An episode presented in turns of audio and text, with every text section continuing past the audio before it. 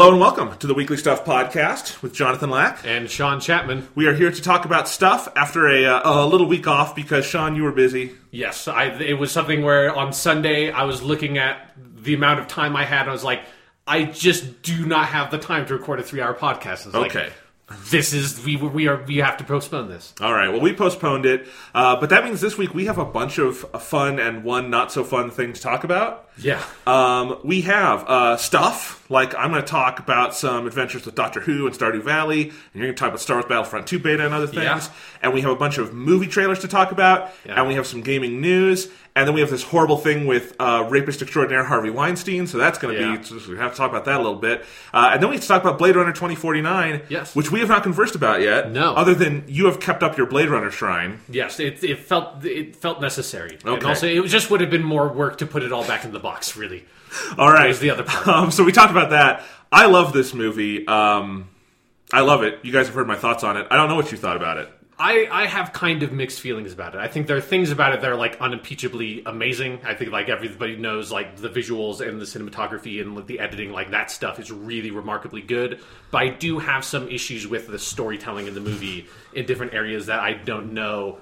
Like part of it is kind of like personal things that I don't love some of the direction they go in with the main plot, and other stuff is that I think that the some of the storytelling is a little messy to me. Okay. but overall, I think it's a very good movie. Okay. that especially like I can understand why people have like the really extremely positive reaction they have to it. Yeah, so you're not like down on the movie. No, no, no, no. Okay, that's cool. I mean, especially like let's just like while we're doing spoiler free talk on it. Yeah, Like whether you love it, a little mixed.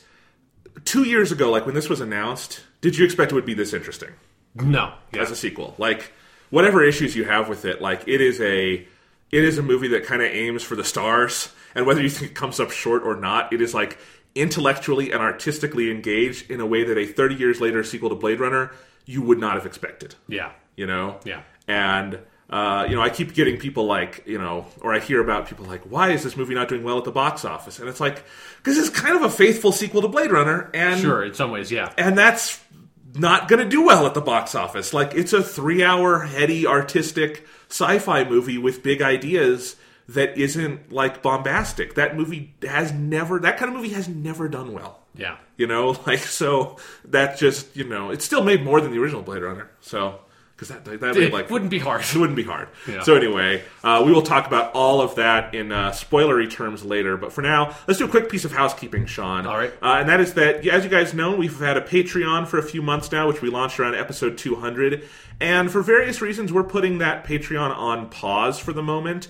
Not sure if it's going to resume later on. Not sure if it'll go away entirely. But we haven't had a ton of people sign up.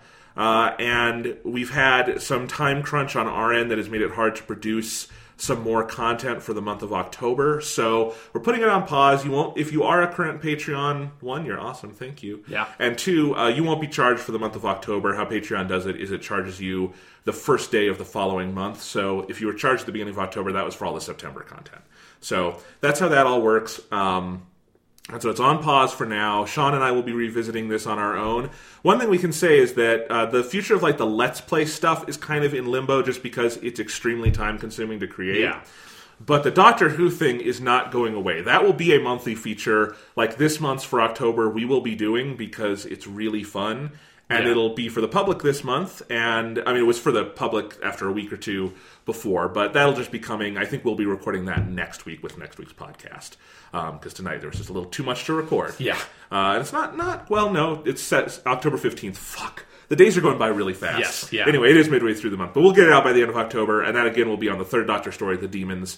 But um, yeah, so we're just putting that on pause, and let us know, like on Twitter or uh, anywhere else, like you contact us. Um, uh, I think the Patreon page itself might have those options still.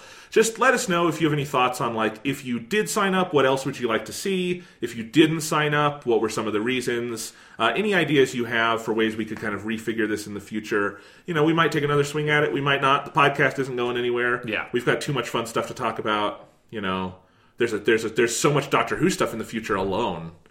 You know, we have to Yes, that. there's always more Doctor Who. There's always- always that that classic Doctor Who well. No is one deep and the, dark. Yes, it is. So, uh, speaking of that, Sean, Yeah. transitioning away from housekeeping into stuff, my first piece of stuff for the evening is that I have continued my binge through the third Doctor run of Doctor Who. Yes. And I should say I'm doing this back and forth with I'm watching that on my own, and then with my brother, we're going through the entire Steven Moffat run. And we're in season six right now. We just watched Let's Kill Hitler earlier today. Okay, yeah. Um, which, the, boy, that season six is a glorious mess. yeah, all I it's, can say it's, about it's real up and down, huh? It's real up and down. Like, in some ways, I I know season seven is worse as an overall thing. It might have more episodes I think are like standout in it. I don't know. It's a weird. Well, if you're, you're the there's some good stuff in the back half of season six that you're coming I, upon. I like the first half of season six a lot. Yeah. The next one is we have the terrible Mark Gatiss episode, Night Terrors, which I have to somehow I, get through. I, that's not one of his worst ones. I, I not, I'm not going to say that Night Terrors is an amazing Doctor Who episode, but I think it is an acceptable. I have not seen it since the year 2011. Yeah. Maybe I'll like it more this time. Anyway, that's that run. It's fast. And I should say, here's a project I'm working on for you guys. Like a little preview is as I'm watching the Steven Moffat run, I am ranking every Steven Moffat written episode of Doctor Who, Jesus and that will be for our podcast because I thought that was a fun project. And I'm ranking them as I go, which makes it a lot easier than if I just took Right. 50 episodes and tried to rank them. Yeah, that would be impossible for me Yeah. to just sit down right now and like with a list No. of them and be like, I don't fucking know. How do you rank like Heaven Sent and Blink next to each other? Right. It's like that's Like- kind of an impossible ask. basically I started with the four ones he did under Russell T Davies, and I should say not just episodes but stories. So if it's a two-parter, Yeah, they're yeah, together. And I, I ranked those four, which I've always kind of had the rank in my head, and that's easy. And then I'm like ranking everything else around those, and it's a lot of fun. But it is interesting how it goes in like waves. Like all of his season of six episodes are near the bottom of the list for me, and I like some of them. Like Good Man Goes to War and Let's Kill Hitler are really good episodes. Yeah. Like that's the beginning of the part of the list where like I really like these, and we haven't gotten to any really that I hate or anything. That's season seven. Right. But you know, like we'll see. Is is Wedding of River Song or Name of the Doctor the worst Steven Moffat episode? Yeah. I'm gonna find out. And this will, we will be doing a big Steven Moffat podcast. I don't know if that'll be like just before Christmas or just after. But we're gonna do the big retrospective, and I will have that list for you guys. But it's it's taking work, so I'm starting early. Yeah, I'm I'm excited to hear your thoughts on season six after you finish rewatching it because you haven't rewatched it since it aired, right? I've rewatched parts of it. I've Right, seen. but you haven't like watched like the thing in succession. Since no. I have not. Yeah, I have seen season six, part one, two or three times, like back when it was airing. But yeah, like the whole thing, like Doctor's Wife, I've seen like ten times. Right, yeah. You know, uh, even Wedding of River Song, I think I went back to at some point just because it's like, what is this episode? Uh-huh. And it's like a, it's like a puzzle, not like the story, but like wh- why, Yeah, like- how, what. Yes, like the floundering that is going on in that episode of like Jesus. Also, I. I have to say, the Doctor Who puns started way earlier than I remembered. uh huh. Like, there's the season six premiere to the season seven finale. It's all Doctor Who puns all the way. I mean, the problem is that we didn't do like continuous Doctor Who podcast episodes for season six. We only did a couple of them, We so did, you didn't yeah. get me just bitching about them every single episode back then. It's because it's it's it's fascinating to. Tra- we'll talk about this a lot when we get to the Steven Moffat retrospective podcast. It is fascinating to me to trace his arc as the showrunner of Doctor Who. Because some of his strengths are always there, some come into focus later. Some things he's weak on, which I would include some issues with writing women, he gets much, much, much better at. Like Yeah. once you have like Clara on board and things like that, until you get to Bill, who is a, a just a phenomenal female character and complex and all these things. And I just, it's a really fascinating journey because, it, yeah, I, I've seen season five several times, but season six and seven, there's a lot of episodes I've only seen once. So going back and seeing these last seven or eight years of Doctor Who history is fascinating. Yeah.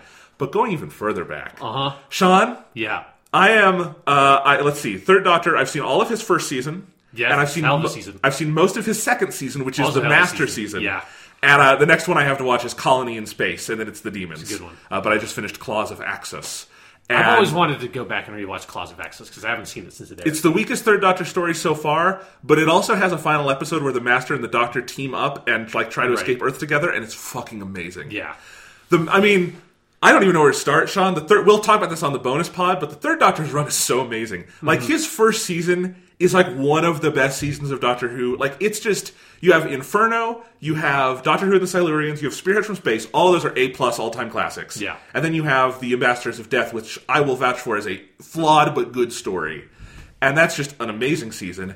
And that's before you even get Jo Grant Right. Yeah. and the Master. Yeah. And both of those are season seven. And I have to say, the Autons are the best character, be the best villains for introducing characters. Uh-huh. Because Spearhead from Space, you get Third Doctor and the entire unit structure of the new series. And Liz Grant. Yeah. Or Liz, Or Liz Shaw, Shaw. sorry. Yes. You just remember it's the same name as the main character from Prometheus. Yes. Which, if you ever unfortunately rewatch Prometheus, you will now understand why I found that extraordinarily confusing when I watched that movie the first time. Uh, it'd be way better with the real Liz Shaw. exactly. I everything mean, would- she's an actual scientist. She Liz is. Shaw. Yes. Um, maybe too much of one, and that's why they had to get rid of her. Exactly. I don't know. Yeah. But like if that, and then uh, Terror of the Autons, you get the Master and uh, Jo Grant. Yep. And then Rose, the first episode of the Modern series, introduced the whole Modern series. The Autons are like they bat a thousand. Exactly. I mean, they've only been used. You've just named all Yes. the times they've been used, but they were all great. They're and it's not an Auton story, but they are in Pandorica Opens the Big Bang, which is a great Steven Moffat story. That is also true. So the Autons really do bat a thousand. Uh, and fucking Third Doctor so far for me bats a thousand. Yeah. He's amazing. Jo Grant's amazing. The Brigadier's the fucking best. Yeah. And Roger Delgado's Master, Sean. Yes, you now talked you about finally him. know. You finally know what I've been talking about for fucking like ten years now. Did you see the video I tweeted? Yes. Yes. With like I I watched that clip like ten times in a row. Uh-huh. If you didn't see what I tweeted, it's it's I think it's part three of Terror of the Autons. Yeah. Is the master calls the doctor and uses this like little weird device to make the plastic on the phone wire like strangle the doctor, and Roger Delgado just gets this little shit-eating grin, and it's one of the greatest moments in TV history. Yeah. Roger Delgado and Jon Pertwee have explosive chemistry. Yes. Have you? I don't remember if this is in um, the second Jon Pertwee season or not, but I think it's the Sea Devils. Have you watched that one yet? That's a later season. When you get to that one, there's a good, there's a sword fight scene in that one between the Master and the Doctor that is so fucking good. Yeah, because I've been. I mean, it's one of the things about the third and fourth Doctor runs is when you look down the list of titles, it's just like hit, hit, hit, hit, Yeah. hit. It's all like episodes that you have probably heard people talking about. Like, Yeah. oh yeah, I've heard someone mention this sometime. And like the third Doctor, because I've seen some of his later stuff, it's strong all the way through. Yeah, like I'm sure there's some lesser serials, but like there's no point where like I don't know any of the serials this season. It's like you know his last season starts with the Time Warrior. Exactly. Yeah. I mean, fucking hell. I, I am having so much fun with this, Sean. And uh, I just can't wait to keep going. And yeah, just an entire season of him and the Master going back and forth. And it's it's also brought something into stark relief for me about how you characterize the Master on Doctor Who, which is the way Roger Delgado plays him and the way Terrance Dicks and company wrote him that season. The Master is kind of a shitty villain. He's Uh-huh. constantly getting in over his head and fucking everything up, and the Doctor has to come clean it up. He's the evil version of the Doctor because the Doctor also is constantly getting it over his head and fucking things up. Yes, and it's just it's a what like every master story is he aligns with some race he thinks he can control. Uh-huh. He very much can't, and then the doctor has to help him figure it all out. And actually, like to be fair, that was very faithfully done in the uh, in the the John Simm stories. Sure, yeah. and to a lesser extent the Michelle Gomez stories, which I think are a different kind of thing.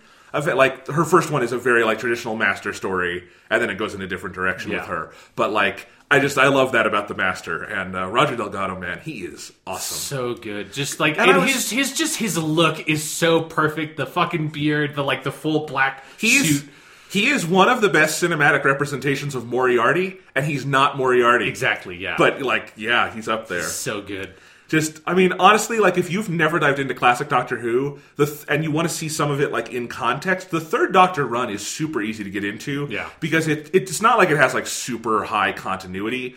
Like each story is like t- tied inexorably to the last one, but it has a regular cast of like four or five or six people, and it carries along, and it feels more like kind of a regular television show than a lot of years of Doctor Who. Because it also, since so many of the stories, particularly in the early sections that you're in, are set just on Earth, Yep. like that, I think allows them to do some things that when you have to like create an alien planet or like space station every single episode, makes it a little bit harder. Right. Then it does have more of that feeling of like, oh yeah, we've got like this more normal supporting cast. I just- kind of like more normal structures in the show that you get kind of comfortable and used to. That's something that's not really common to Doctor Who. The third Doctor era really cemented a type of storytelling I've always loved in Doctor Who, but I didn't know it kind of comes from here, which is people, human beings are messing with science they don't understand, Uh-huh. and the Doctor has to come clean up their mess. And that's like every third Doctor story. Yeah. And I love it. And I'm actually excited for Colony in Space because I know he actually goes to space this time. Yeah.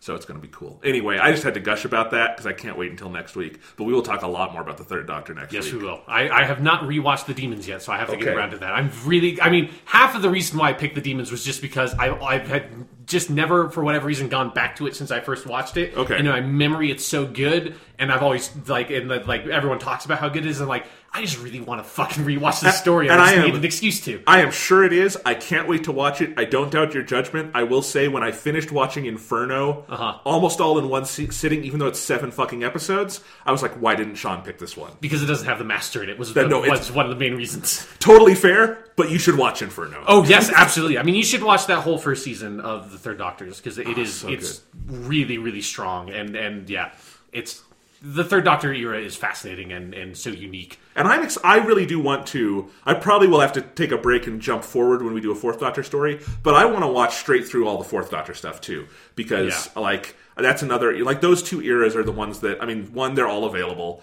and two they're so praised that's like Yeah. you know and they don't have I know like the, the notorious gaps of the fifth, sixth, and seventh Doctors. Yeah, there's they're really consistent in quality. Like, Yeah. and that's the one of those things that you don't get that consistency in quality until the last two Seventh Doctor seasons, which is why I think myself and a lot of people hold the Seventh Doctor like in really high regard because it's like. It was this last shining moment for classic Doctor Who's like, oh shit, it's like all four of these stories in a row were really good. That hasn't been true since like the mid 70s. I mean, it's just rare. Like, honestly, I did like the third Doctor run is obviously nothing like the twelfth Doctor run, but it was making me think like the twelfth Doctor run has been so qualitatively consistent. Yeah. it's like the, and and watching like the eleventh Doctor run. I love the eleventh Doctor, but it's a it's it's kind of a standard Doctor Who run, and then it's got ups and downs. Yeah. you know. So anyway, uh, too much Doctor Who talk. Let's move on. Um, There's never too much Doctor Who pod talk on this podcast. Not while I'm here. I've got a few video game thoughts, but I've been talking for a while. Sean, what have you been up to? Um, I've been up to a couple of things. One that I'm not going to talk about this a lot because we have a lot to talk about on the podcast, but just want to bring it up and I'll talk about it more in depth next week. Is I have finally started playing Nioh. Oh, good. N I O H Nioh, not like the Matrix Neo. It's just like it's very hard to talk about this game to people because obviously you're not thinking in Japanese when you hear someone say Neo. Um, but for people who don't remember, that's the sort of like the pithy way to describe it is Samurai Dark Souls. That's like it's so much more than that, but that's like the basics of you know kind of get the image of what the game is in your head. This There's is a back of the box pitch. Exactly, and and it's I played through the alpha like a year ago, basically, and then the beta that they did a little bit after that, and so like this is a game I've been following for a while, and I just had never had the time, and then this like two weeks or whatever, two to three weeks of like leading up to Wolfenstein coming out, I'm like I'm not going to probably be able to finish Nioh, but I need to put a big dent into it because it's a game I want to finish before the end of this year, so we I can talk about it on the pod in, in the year podcast and put it in my game of the year list and it's really fucking good. I mean, I already knew it was really good from playing the alpha and beta, but yeah, it's a it's a fantastic. But in context, like as a game. yeah, it's- and like being able to engage with like the larger sort of like loot systems and there's like a lot of really complex systems in the game that that take a little bit to get your head around, but it's the thing of I, I'm realizing more and more the older I'm getting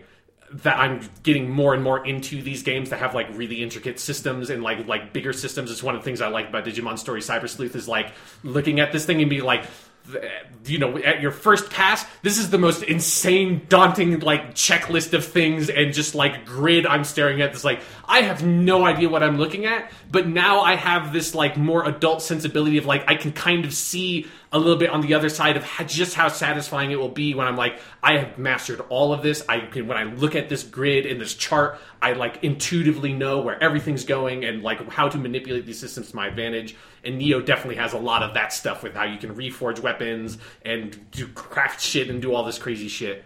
Um, yeah, it's it's a really awesome game, and I'll talk about it more next week because honestly, I'm not that far past where you where I got in the alpha and beta. Obviously, like those levels have been refined, but across those two sort of like you know pre-release access things, I played most of what is available in sort of the first area of the game because they've had different levels open in both of them. So now I'm I, I, next week I'll talk about more of that in detail. It's really awesome. But the thing I did play more of, and that I have a lot to talk about because I found it a very interesting experience, is we get to take a trip back down to to my my video game beta corner. Sean's Beta Corner. Yes, thank you very much. Welcome, welcome to Sean's beta corner. At some point, we'll get a real theme Yeah. song by episode 300. Yes, welcome to Sean's Beta Corner, where we talk about the latest and greatest and the hottest releases of video game betas. Um, this week on the show, uh, I played the beta of Star Wars Battlefront 2, which was available, I think, last week. Because if I had had time, we would have been able to talk about it on last. They publicized podcast. that like shit. I have not heard of this. Yeah. That it was even a beta. maybe it got swallowed by like the Last Jedi trailer. I don't know. But probably just like and it, it did kind of get a quiet release and i think the the sort of the to, to use the parlance of our times the hype level around star wars battlefront 2 has not been super high i feel like but because i also i don't even i just think i kind of like saw it in like a tweet from someone i follow that's like oh i'm uh, playing the star wars battlefront 2 beta it's like Oh, that's a thing, I guess. I'll download that because that's how. That's the only way I play Star Wars Battlefront One. For people who listened to the podcast two years ago, I played it there, and I was like, "Well, I had fun playing this, and I could very much tell I do not need to buy the whole game. I had all the fun I need with Star Wars Battlefront by playing like two to three hours of the Hoth level I- in the beta, and I felt that that proved true. I didn't do the beta, but I did the EA access like ten free hours, and I was like, I don't need to pay for more. that was fine. It's like it's it's it was. I found Star Wars Battlefront One to wrap up my experience of that beta to give context for the Battlefront Two beta is one. I, am a big fan of the old school Battlefront games, and these Battlefront games are nothing like them basically at all. So you kind of have to put that out of your mind. But the last Battlefront beta, that basically you could just play the Hoth level, and that was kind of all that was available. Was that thing of like, man, this game looks amazing. The sound design is incredible. This is Star Wars as fuck, and I'm a big Star Wars fan. And but it's like a really incredibly shallow first person shooter, and so you know play that mode for two to three hours, and it's like I I, I was glad that I played it because it because of how spectacular it was, but very glad that I didn't pay money for it because it was like the kind of thing that's I'm not going to come back to this. This game has like five modes and like seven maps or something, and it's like multiplayer only, and uh, like it's fun in like this brief spurt. But it was very much the thing that felt like it would never have had legs to me, and, and I feel like that mostly proved true in the full release. The Battlefront 2 beta, there's a little bit more open to you, although it's mostly like there's only really one mode that you kind of want to play, and that's the um it's the mode they showed at E3 this year where you're on um Theed, you know, the big city on Naboo. So it is uh, clone troopers versus droids, even though technically speaking the clone troopers would not have been around for the Battle of Theed and Naboo if you remember if you watched Star Wars episode 1. So that's like one mark against it already. You're already losing. Um, no, obviously I don't give a shit about that. but so you're playing on Theed, and it's a fairly similar game type to the Battlefront One Hoth thing. Of there's this big tank thing, sort of like slowly moving towards the Theed Palace that the droids are trying to defend, and the the clones are trying to attack it. And then if it gets to, over to the palace, it blows up the doors to the palace, and that moves to a sort of second phase of the multiplayer map where you you have to the clones have to sort of defend these two kind of like switches or something that gain access to the throne room and the droids are trying to get those and the droid, droids get those it moves to the final phase where you are in the throne room and there it's basically like a king of the hill match where the droids just have to kind of like get into this zone around the throne and stay there for a certain amount of time. Um, or the the clones can if they can if the clones can kill enough droids they will run out of lives and then that's how the clones win. And so it's kind of this three stage um, level. The other stuff was available is there was like two trial thingies um, that you could play that are basically single player missions. Um, one of which was kind of cool because it just let you play as Darth Maul, and playing as Darth Maul is reasonably fun. But they were just like kill a bunch of guys in this time limit, and there wasn't a lot there. And then there was another mode that I found really bad that was set on the um, one planet, the sort of like the grassy tree planet from Episode Seven, where the one Yoda esque lady is the fucking what's the name of that? Maz? Maz is that it? Oh, Maz Kanata from yes Seven. yes, yeah, yes, yeah, yeah. from episode seven. Yeah so you're on that map and it was basically like a capture the flag mode and I found that really bad um just because like the map design did not feel like it was designed for capture the flag. So I kind of like tested those other things and didn't find them very good. And and then there was a starfighter thing and well, I'll come back to the starfighter thing because that was fucking insane um, not good insane, just insane insane. Part of partly because of a glitch, partially because they don't know how to fucking design controls. Um, but the main, the core thing of the beta is that Theed map, and I guess I don't know where to start with this. One, I found I don't know if it's just that this isn't 2015 anymore, and it's a lot harder to impress with graphics on these consoles or not, or if it's just that Battlefront 2 simply does not look as good as Battlefront 1 because it really did not feel like I was not getting that sense of like, oh, look how amazing this looks. It's like, look how stark and barren the streets of Theed are. The map is really poorly designed, that it's really blocky. There's these really like tight, strict lanes that you move into. There's basically these three sets of lanes, and that's it. There's no like dynamic movement. There's no interplay. There's no like good sense of cover or flow of the map at all. It's just basically you're either in the right lane, the big middle lane, or the left lane, and that's the only kind of area in the map you get to move in until you move to the smaller sort of like corridor shooting stuff, which is also not designed particularly well. And there were a bunch of weird graphical glitches of they had this very John Woo esque doves that would fly out of the ground all over the place. But it was really, but it did it constantly to the point of absolute absurdity, which is also like not a Star Wars thing at all. No. Dude, there's just doves flying out of the ground. That was the other thing is that it wasn't like there were these doves with like an idle animation on the ground that when you ran towards them they flew away it was just you were running and then doves just like materialized through the bottom of the street and just flew into the air it's like this looks bad like this just looks unfinished unpolished and and very much not like what like the thing that the old like Star Wars Battlefront dice game from 2015 had which was like it looked polished up the ass. Like it was so nice looking. It had this like really nice veneer. It just felt like everything had like this triple pass over it to make it look great, to make it like, you know, everything had the right level of sheen on it th- that felt really professional. That in a way that even if I didn't care that much for the gameplay,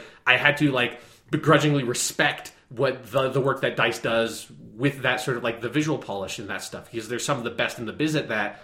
And Battlefront 2, I didn't get that sensation at all. Um, the sound design is also not great. It's it's like Star Wars. It's like really kind of bread and butter Star Wars sound effects, but there's not the extra level of oomph that I felt Star Wars Battlefront 1 had like this extra level of like it wasn't just the Star Wars sound effects you know, it was like the Star Wars sound effects you know pushed to a like much higher level of fidelity, which a much like which which with a greater dynamic range of sound to it that felt like it made great use of you know, like bass and stuff like that, that the like classic Star Wars sound effects, if you just pull those original sound effects from the movies, don't necessarily have. It felt like in Star Wars Battlefront 1, they did a good job of interpreting those sound effects and making them just like fucking awesome sounding. And this, it just sounds like the most generic Star Wars video game you could possibly pull.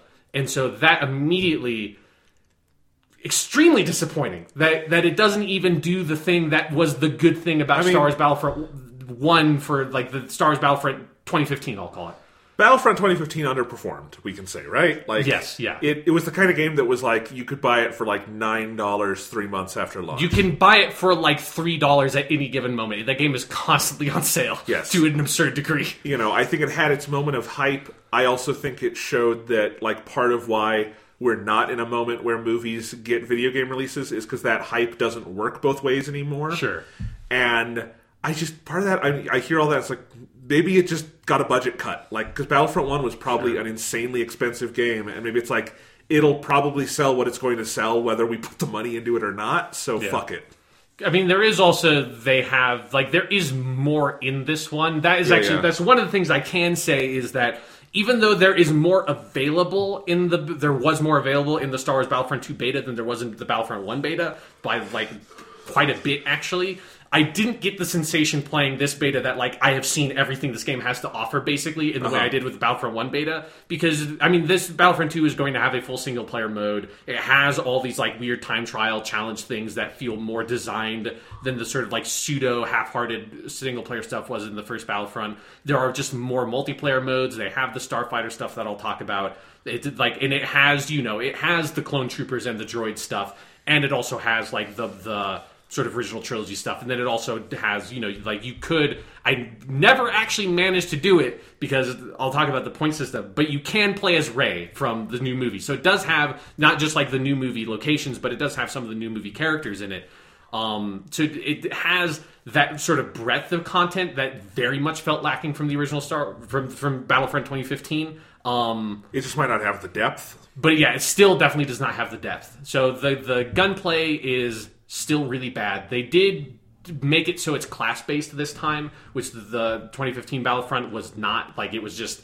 I mean, one of my big complaints with the 2015 Battlefront game was that every single gun felt literally exactly the same. And I was hoping that going to the class based system that the old old Battlefront games used was like that's like guarantee now these ha- like the guns have to feel different because now like I'm picking a sniper dude or I'm picking like the engineer dude who has shotgun or you know like I'm picking the assault dude who has you know an assault rifle they the all these classes have to feel different because that is like basically the definition. Like it's like that's the lowest bar a class-based shooter has to hit is the classes feel different and unique. And unfortunately the classes do not feel different and unique in battlefront 2 um it feels like they basically they took the like kind of vaguely four different gun types that existed in 2015 Battlefront, which were not particularly well differentiated, and just gave them to four different classes. So you have the assault rifle class, which has the assault rifle. You have a heavy class, which has a like basically slightly heavier assault rifle that is a little less accurate. You have the officer class, who has a pistol that is a, basically a semi-automatic weapon, but has more or less the same range of engagement that the assault rifle does. And then you have the sniper. Uh, they call it specialist. They don't call it sniper because the zoom on the sniper is basically like the zoom on the pistol in Halo 1, it's like it's like a little tiny like you get a little bit more in there, but not much and it's, you know, a pretty quick semi-automatic weapon. And so the range of engagement on all the weapons is basically the exact same. They all function at like this kind of like mid-range level of efficacy with like a little bit of good close range stuff, but there's no like there's no real shotgun there's no real sniper rifle. You have these abilities that are kind of like, from what I remember 2015 Battlefront having, that you have these class abilities that you can get that sort of will give you, like, oh, this is kind of a shotgun. Like, you have grenades that recharge almost kind of like Destiny.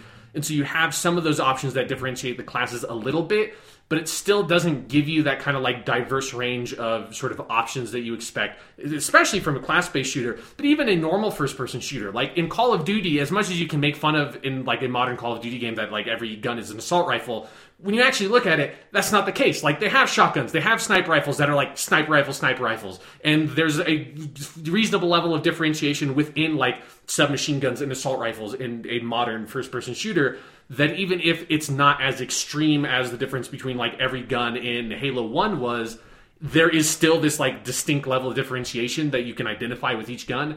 And Battlefront 2, it just feels like nope, like there's no reload mechanic still. It's like still this sort of weird overheat thing that they add a bit of an active reload thing to. Every gun is feels basically the same level of accurate. Every gun feels like it kind of does the same amount of damage, and every gun feels like it's useful in the basically the same range of engagement as every other gun. It's like and you also can't carry. So, you only have one gun. You like each, each, class only has the one gun. You don't even have like another like a secondary you can switch to. So these aren't classes; these are loadouts. Basically, yes, yeah. they're like it, it does. It, that's kind of what it feels like. It feels like you just get to spawn in with like the default Call of Duty loadouts that you get before you can unlock your create a class thing. Right. You're like, oh, none of these feel that good, and they're kind of weird and bad. Like I just want to make my own thing.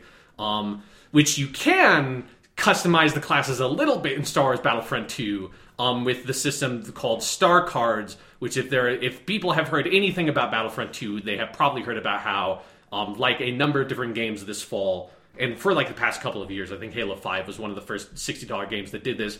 Uh, Battlefront 2 has loot boxes as microtransaction payments, which is basically what they're doing in lieu of having a normal sort of progression mechanic that you would expect, you know, from like this like post Call of Duty 4 era of multiplayer shooters instead of just having that kind of like normal, well designed progression mechanic, instead you have to either you can pay money, which obviously in the beta you couldn't because it was a beta, but for the full game you'll be able to pay money to get these like booster packs or loot boxes of abilities that you that will give you a random set of abilities that you can slot in that will modify bits of the classes that will be like, oh, instead of this like you know thermal detonator grenade, it'll be a like EMP grenade or that kind of like it does that kind of stuff, or it'll be like, oh, the the shoulder charge that Han Solo uses will like go a little bit further or something like that. And each class has, I think, six different slots that star cards can go into.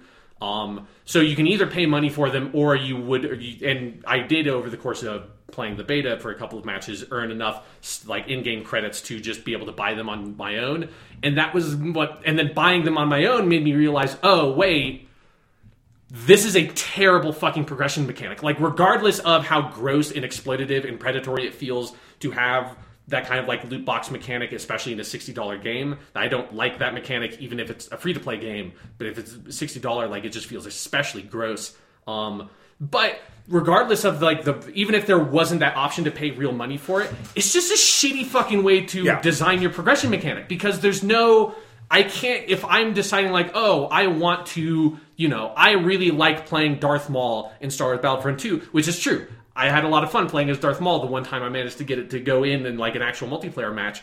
Is like this is a fun way to play this game. I want to unlock more abilities that makes Darth Maul cooler.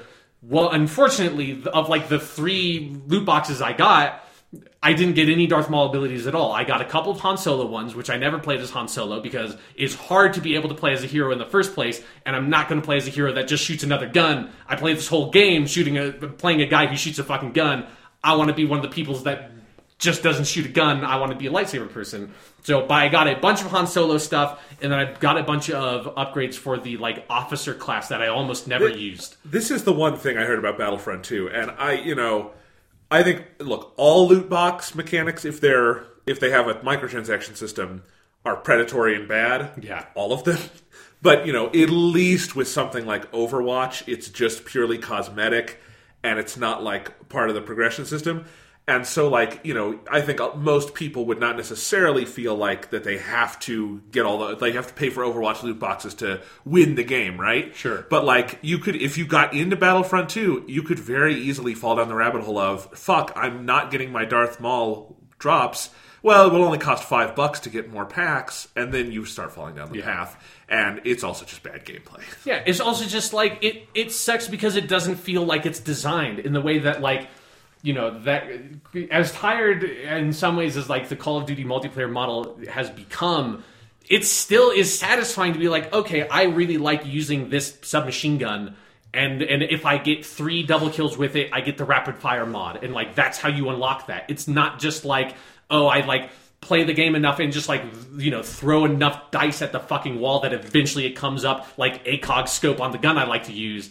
It's like no, I get I use this gun and through like completing a set of challenges or whatever it is, I unlock the stuff that I want on this gun. To Level playing field, right? Exactly, it's a level playing field that also just gives that sense of like if of just like designed progression. It's even something that it doesn't even have to be like multiplayer. That's when I replayed Wolfenstein: The New Order earlier this year. That game has, or like Doom also has this, the new Doom. Of that, you know, there are specific challenges and stuff that if you complete, it's oh, like this makes it so that I can carry more ammo with the assault rifle if I do these things in the game. Like that's interesting gameplay that gets me to experiment with different things and like the full like range of abilities that are on offer to me in a way that when games didn't do that it was very easy to sort of pigeonhole yourself and like, oh, I'm just going to use this one gun this one way. But then when you see like, oh, well, you know, if I try to go for headshots more, or if like, oh, if I use this grenade, maybe I'll unlock something that's else that is useful.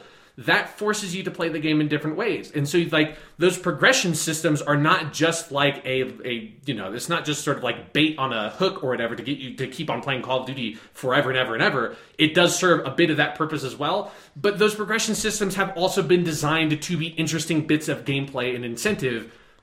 And if you're just doing this fucking loot box model, it doesn't have that at all. Like it's just like like I said, it's just throwing dice at the wall, hoping it comes up Darth Maul eventually. And for me playing the beta, it just never did. And so I kept on getting all these fucking Han Solo mods. It's like I don't really want to. I don't want to play as Han Solo that much, and even if I did want to play as Han Solo, you have to. The way that works is it's basically like a on like not quite like a kill spree because the points like maintain across deaths, but you do have to like stack up a decent number of points by performing well in the game to be able to get a hero and and which is you know might be kind of a fine system on its own. The problem with like that mechanic was that you could only have one of each hero type on the battlefield at once and so basically the the good guys had two heroes Han Solo and Rey and the bad guys had two heroes Boba Fett and Darth Maul. And so you could only have one Rey one Han Solo one Boba Fett and one Darth Maul on the map at a time and once you got to the end of the game, basically every player has enough points at the very end if the match has gone on to the third phase to buy a hero. So now everyone's just playing as the heroes, and you can't get in. So it's like that was the thing of like I had played as Darth Maul once, and it was like because I did well enough early on in the match to be able to play as him like halfway through, and it's like oh that's really fun. Playing as Darth Maul is really cool. I actually think that's like that's one of the few areas that this Battlefront 2 feels superior to the old Battlefront 2 is that playing as the hero was more playing as like a, a, Jedi character was more fun to me. So it's like, oh, now I want to play as Rey, and so I kept on like one, you can't pick which side you're going to be on, which is fine, you know that makes sense. But the one, but I did get to be a clone trooper. It's like, okay, finally, I want to play as Rey. I want to see like what her abilities are and all this stuff, and I and I think one time what happened was the clone, like my team, just like stomped the enemy team, and so we ended it at the first phase, and it was the only time I'd seen that happen. Is like, well, shit. Like, obviously, nobody gets to play as a hero when this game ended in three minutes. And then it's like played like three more matches or something until it came up Clone Troopers again, and then that time it did, I did manage to get like all the way to the third round. Is like, okay, I now have enough points at the top of the third round to play as Rey, but uh oh, someone else is playing as Rey. Can't play as Rey. Can't even play as Han. I couldn't even pick Han wait, Solo. wait, wait. I just have a question. This is not related to like the game's quality. Okay. But it is a thing that's bothering me because I'm Yeah. having trouble tracking it. Yes. So the stormtroopers are the good guys because it's on a prequel map. And Well, the in clone that- troopers. clone troopers. Yes. But it's Rey and Han Solo, and by their time, clone troopers are the bad guys. Yes. So the the yes, it did. If you're going That messes me up a little if you're bit. going to squibble about like the details of the timeline stuff, yes, like they do not restrict um, Okay. the heroes to the appropriate timelines, which was something that Battlefront Two, the old Battlefront Two, did. Was that if you played on the Naboo map, you know the Because I'd expect troopers like were Qui Obi-Wan Gon and Obi Wan or something Yeah, there's. that. I don't even know if there's a young Obi Wan Kenobi. I would be. It would be tragic if there isn't. And is there Han- should be. Is Han Solo young or old?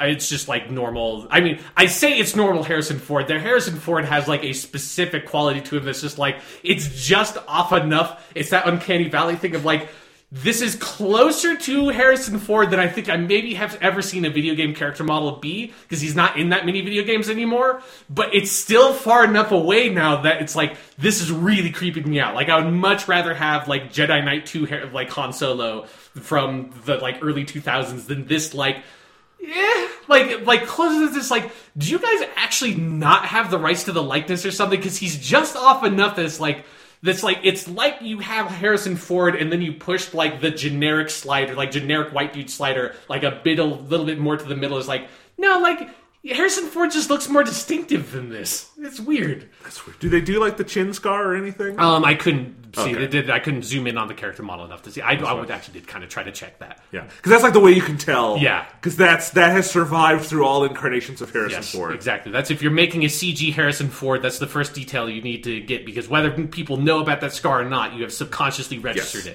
it. Um, but yeah. So, but anyway, Okay, so so Battlefront Two is shallow. Yes, it's very shallow. I wanted to play as Rey, couldn't play as Rey until like, and then finally the one person who was playing as Rey d- died, and I was like, okay, now's my chance. I died on purpose because you have to, you know, be respawning to be able to pick the hero character, and I picked Rey and w- and spawned in as Rey, literally at the precise moment that my team killed the last enemy droid to like deplete all their lives, and so I spawned in as Rey and like was about to move forward, and the game was over, and so I got to st- stare at her standing there in here. What I think is the actual Daisy Ridley like deliver a quote from from Episode Seven. I'm pretty sure it's actually her. Like their Harrison Ford impersonation is not quite there, kind of like with their model. Yeah. but it sounded like actual Daisy Ridley. I was like. Well, you know, at least they got her to do the voice line was the most I could get out of. Well, they got John Boyega, right? Yes, uh, and yes. so they probably got Daisy Ridley. yeah.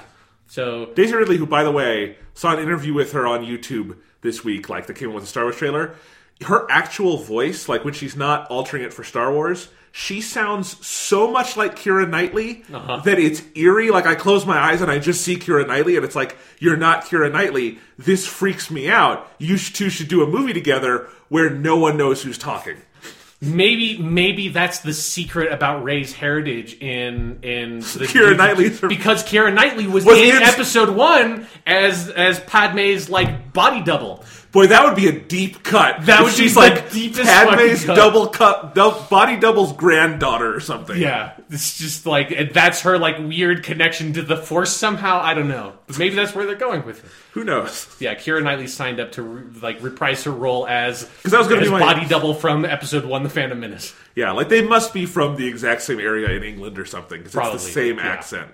Sorry, I'm getting off track. Yes. But Blade Runner or uh, Battlefront 2 is, you know, as we've said, not the most interesting Yeah. game. So Yeah. Last thing to say about Battlefront 2 is the Starfighter stuff. So Okay. this is the stuff I was I was pretty excited for because in the the old lineage of Battlefront games, that was one of the big additions to the old Battlefront 2 was they added in space combat and you could like it was really fucking awesome because you could get onto a ship in like one of your like a like a tie fighter or something in a capital like ship a star destroyer and fly around and you could either destroy enemy fighters and and your goal was to take down the enemy capital ship but you could also go and land inside their ship and try to destroy their ship from the inside and destroy some of their like important systems in there. It, it was a little bit clumsy and repetitive, but it was a really cool idea that I've never seen any other game do. So I was like, okay, let's see what the new Battlefront 2 does. One, it doesn't do it doesn't do any of that stuff. So it doesn't have like the capital ship like destroy like fly inside, land, and then play as a trooper kind of thing, which I didn't think they were going to do. But there was still part of me that was like, oh, that seems like you should have done that because that's fucking awesome. Um, but it is basically you're just flying uh, in in the one level they had available. It was like Tie Fighters and X wings. Um, and so I spawned in as an Imperial person and as a Tie Fighter, and I was really excited that I had done something. So I had already seen, uh, watched a little bit of a video before while I was like downloading the Battlefront 2 beta, just see what was in the beta. And in that video, I noticed that like they were talking about the the controls for the starfighters and how weird it was. Um, and basically how it's set up, if I can remember correctly, it was like fucking what was it? It was like on the left stick, I think it was forward and back is boost and left and right was like your roll or something. What? I, I was trying to like it was something where because you have you know in starship controls you have your or like any airplane controls you have your pitch which is you going like up and down. Yeah, you have your yaw which is you going left and right, and you have your roll which is you rolling around the the the z axis, right? And so it's something that what you ideally what you want is you want your um your pitch and your yaw to be on the left stick and you want your boost and your roll to be on the right stick. That's how the old Battlefront 2 had it. You can set up your controls to be that way in the new Battlefront 2, but how it is by default is that the the pitch and the yaw are separated on sticks. I don't remember which one's which, but it's like the pitch is like on the left stick and the yaw is on the right stick. So basically, if you wanted to go up into the right, you'd have to pull back on the left stick and push right on the right stick to go up into the right. And instead of just pushing back into the right or back into the left, depending on how you're inverting your axes on one of the sticks, which is how any insane or any sane game would do it. Is that one stick controls your fucking pitch and your yaw? That's how literally like every video game ever has done that. It's like Star Fox back, you know, to that. is Star Fox, default, anything. yeah. I mean, if you because you basically you want to have one stick basically operate as the the shaft in a plane, and that's how that would control. And like you know, that's not how you fucking roll your plane.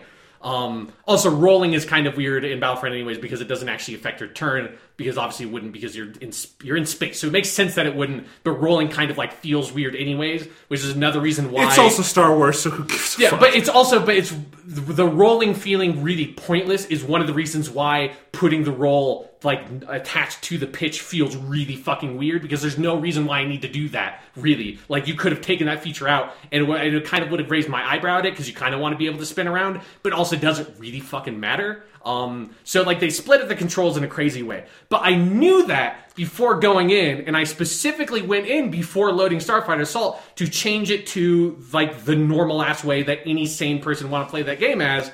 And this is, so that to my surprise, when I loaded into the match, I was flying around. It's like this feels fucking insane. What's going on? And I realized oh, that's like the control change must not have saved because this is the, the way the default thing controls. And so like while I'm flying in the air and just like the my TIE fighter is just like drifting forward as all these people are fighting, I'm going into the options menu with like, okay, scroll down, scroll down, scroll down, scroll down, starfighter controls, like stick layout. And it's like that is still like Southpaw Legacy or whatever the fuck it, it like the changed one is. It's like that doesn't say default. That's the one I picked. I was like, I changed it back to default. Like knocked out of the pause menu, went back into the top pause menu changed it back to the one I wanted, and went back out, and it still didn't change. Like, what the fuck? And so then eventually, after trying to vaguely trying to get used to it and being like, this is an impossible way to play this game. I have no idea. They must have like like actual like Star Wars aliens working at Dice that designed these controls because it is so insanely unintuitive. Like even if you know, it's it's super unintuitive if you've ever played any video game ever before and you're used to the like the conventions. But even if like fuck the conventions, just in like a regardless of your experience, the, just a rational way of approaching how to design the controls, it makes no sense. So I backed out, went to the main menu, was like, okay, I'm going to do this again. I, I think I even went, I like, I quit out of the beta, loaded back into the beta, went in and changed the controls again, and went to the match, and it still wasn't changed. I don't know if this was a like a widespread thing or not because I know that there are some people for whom that worked because well in the video I watched they changed the controls and it worked but I found it I cannot talk to you about the quality of the Starfighter Assault mode because I could not fucking play it because the controls would not fucking change. It is a beta, so that's fine. So here's but don't fucking like if you're designing your controls, it's design it for a sane person. I, it must be like they must have gotten got the person who like designed the N64 controller to come over and like take a look. It's like, what can we do to fuck up something that should not be fuck upable at all? It's like let's just split off the two most important movement functions. It would be like if you played a first person shooter and forward and back on the left stick moved your character forward and backwards, and left and right on the left stick looked left and right, and if on the right stick pushing forward and back looked up and down, and pushing right and left moved right and left. It's like this is insane. Nobody would ever fucking play this this way. Here's the thing about the Battlefront, the new Battlefront games to me, Sean, that I just fundamentally don't get, and I, I'm Yeah. judging Battlefront 2 without playing it, but I trust If you you. play so Battlefront. One, you you know like the basics of it. It doesn't play that yeah, differently. I Star Wars has a long history of having video games that are successful because they're really good and they're real video games. Yeah, some of the best video games I've ever played are Star Wars video games. you know, dating back to like the Super Star Wars games on Super NES Yeah. are really great side-scrolling action games that Some amazing Star Wars arcade games as some well. amazing Star Wars arcade games up to the modern era where you have the original Battlefront games and you know all these LucasArts games, but you also have you know things they farmed out to like BioWare, like Knights of the Old Republic, and these games are big hits and they have you know cultural capital and all these things because they were made by you know a team making a real video game Yeah. for real video game players, not this imaginary casual gamer that really doesn't exist. Yeah. That is there to play like dumbed down babies first first person shooter Battlefront because that market doesn't really exist. You have to like come out from a core audience outwards and people are going to be pulled in and learn how to play it, not the other way around where people who actually go and buy games and buy video game consoles are going to dumb down their expectations to play crap. Like Yeah. it's such a weird strategy to me. I don't and and again Dice should know how to do this better. Like, and I assume it's not all their choice. Like, these are talented people making these games. Battlefield isn't like this, you know. Yeah, exactly, It's like yeah. Battlefield isn't my kind of thing, but I- it's a real video game. Yeah. and it's just it's bizarre to me because this is not how you make a hit in this medium. It's Yeah. not like you know so much of making a hit in this medium these days is making a game interesting and deep enough that people will like make videos of it and talk about it online and share clips and stuff. No one did that for Battlefront 1. No one's going to do that for Battlefront 2. And eventually we're all just going to talk about the movie anyway and ignore this thing Yeah. because it has nothing to distinguish it. I don't get it. And here's my last thought. Sean, in 2 years, Uh huh. We're going to have J.J. Abrams Star Wars Episode 9. Yes. And we're probably going to have a game called Star Wars Battlefront 3 in stores. Yeah. How much of a like knife in the gut is that going to feel like for a lot of people? Yeah, I I hadn't given it much thought until you just said it like that. But We're gonna we're finally gonna get Battlefront 3. It's just not the one you want. Yeah, you'll you'll find me on the day that that comes out, looking at like the leaked fucking like production video or whatever for like from the like released two years or whatever after pandemic, the original Battlefront two studios shut down of their like prototypes of how you would start on a planet and fly up in a starship through space up to a space battle that was happening. It's like the fucking ambition that was there for console shooters at the time with that they were doing with the, those Battlefront games was so awesome. And then now we're getting like this really, like you said, like like my first person shooter, my first first person shooter. I'm imagining it as like a little golden book. Like Yeah, you know. it's it's like this Fisher Price version of a first person shooter that's such an insane thing when you have this really competitive market that is extraordinarily popular, has been extraordinarily popular for like since ever ever in video games. You know, since like Quake or whatever, like multiplayer first person shooters have been so huge and so core. And there are lots of different kinds of first person shooters that serve like lots of different markets. So you can have Overwatch and you can have like you know whatever Call of Duty is a Call of Duty of the year and you can have fucking Battlefield 1 you can have all these games.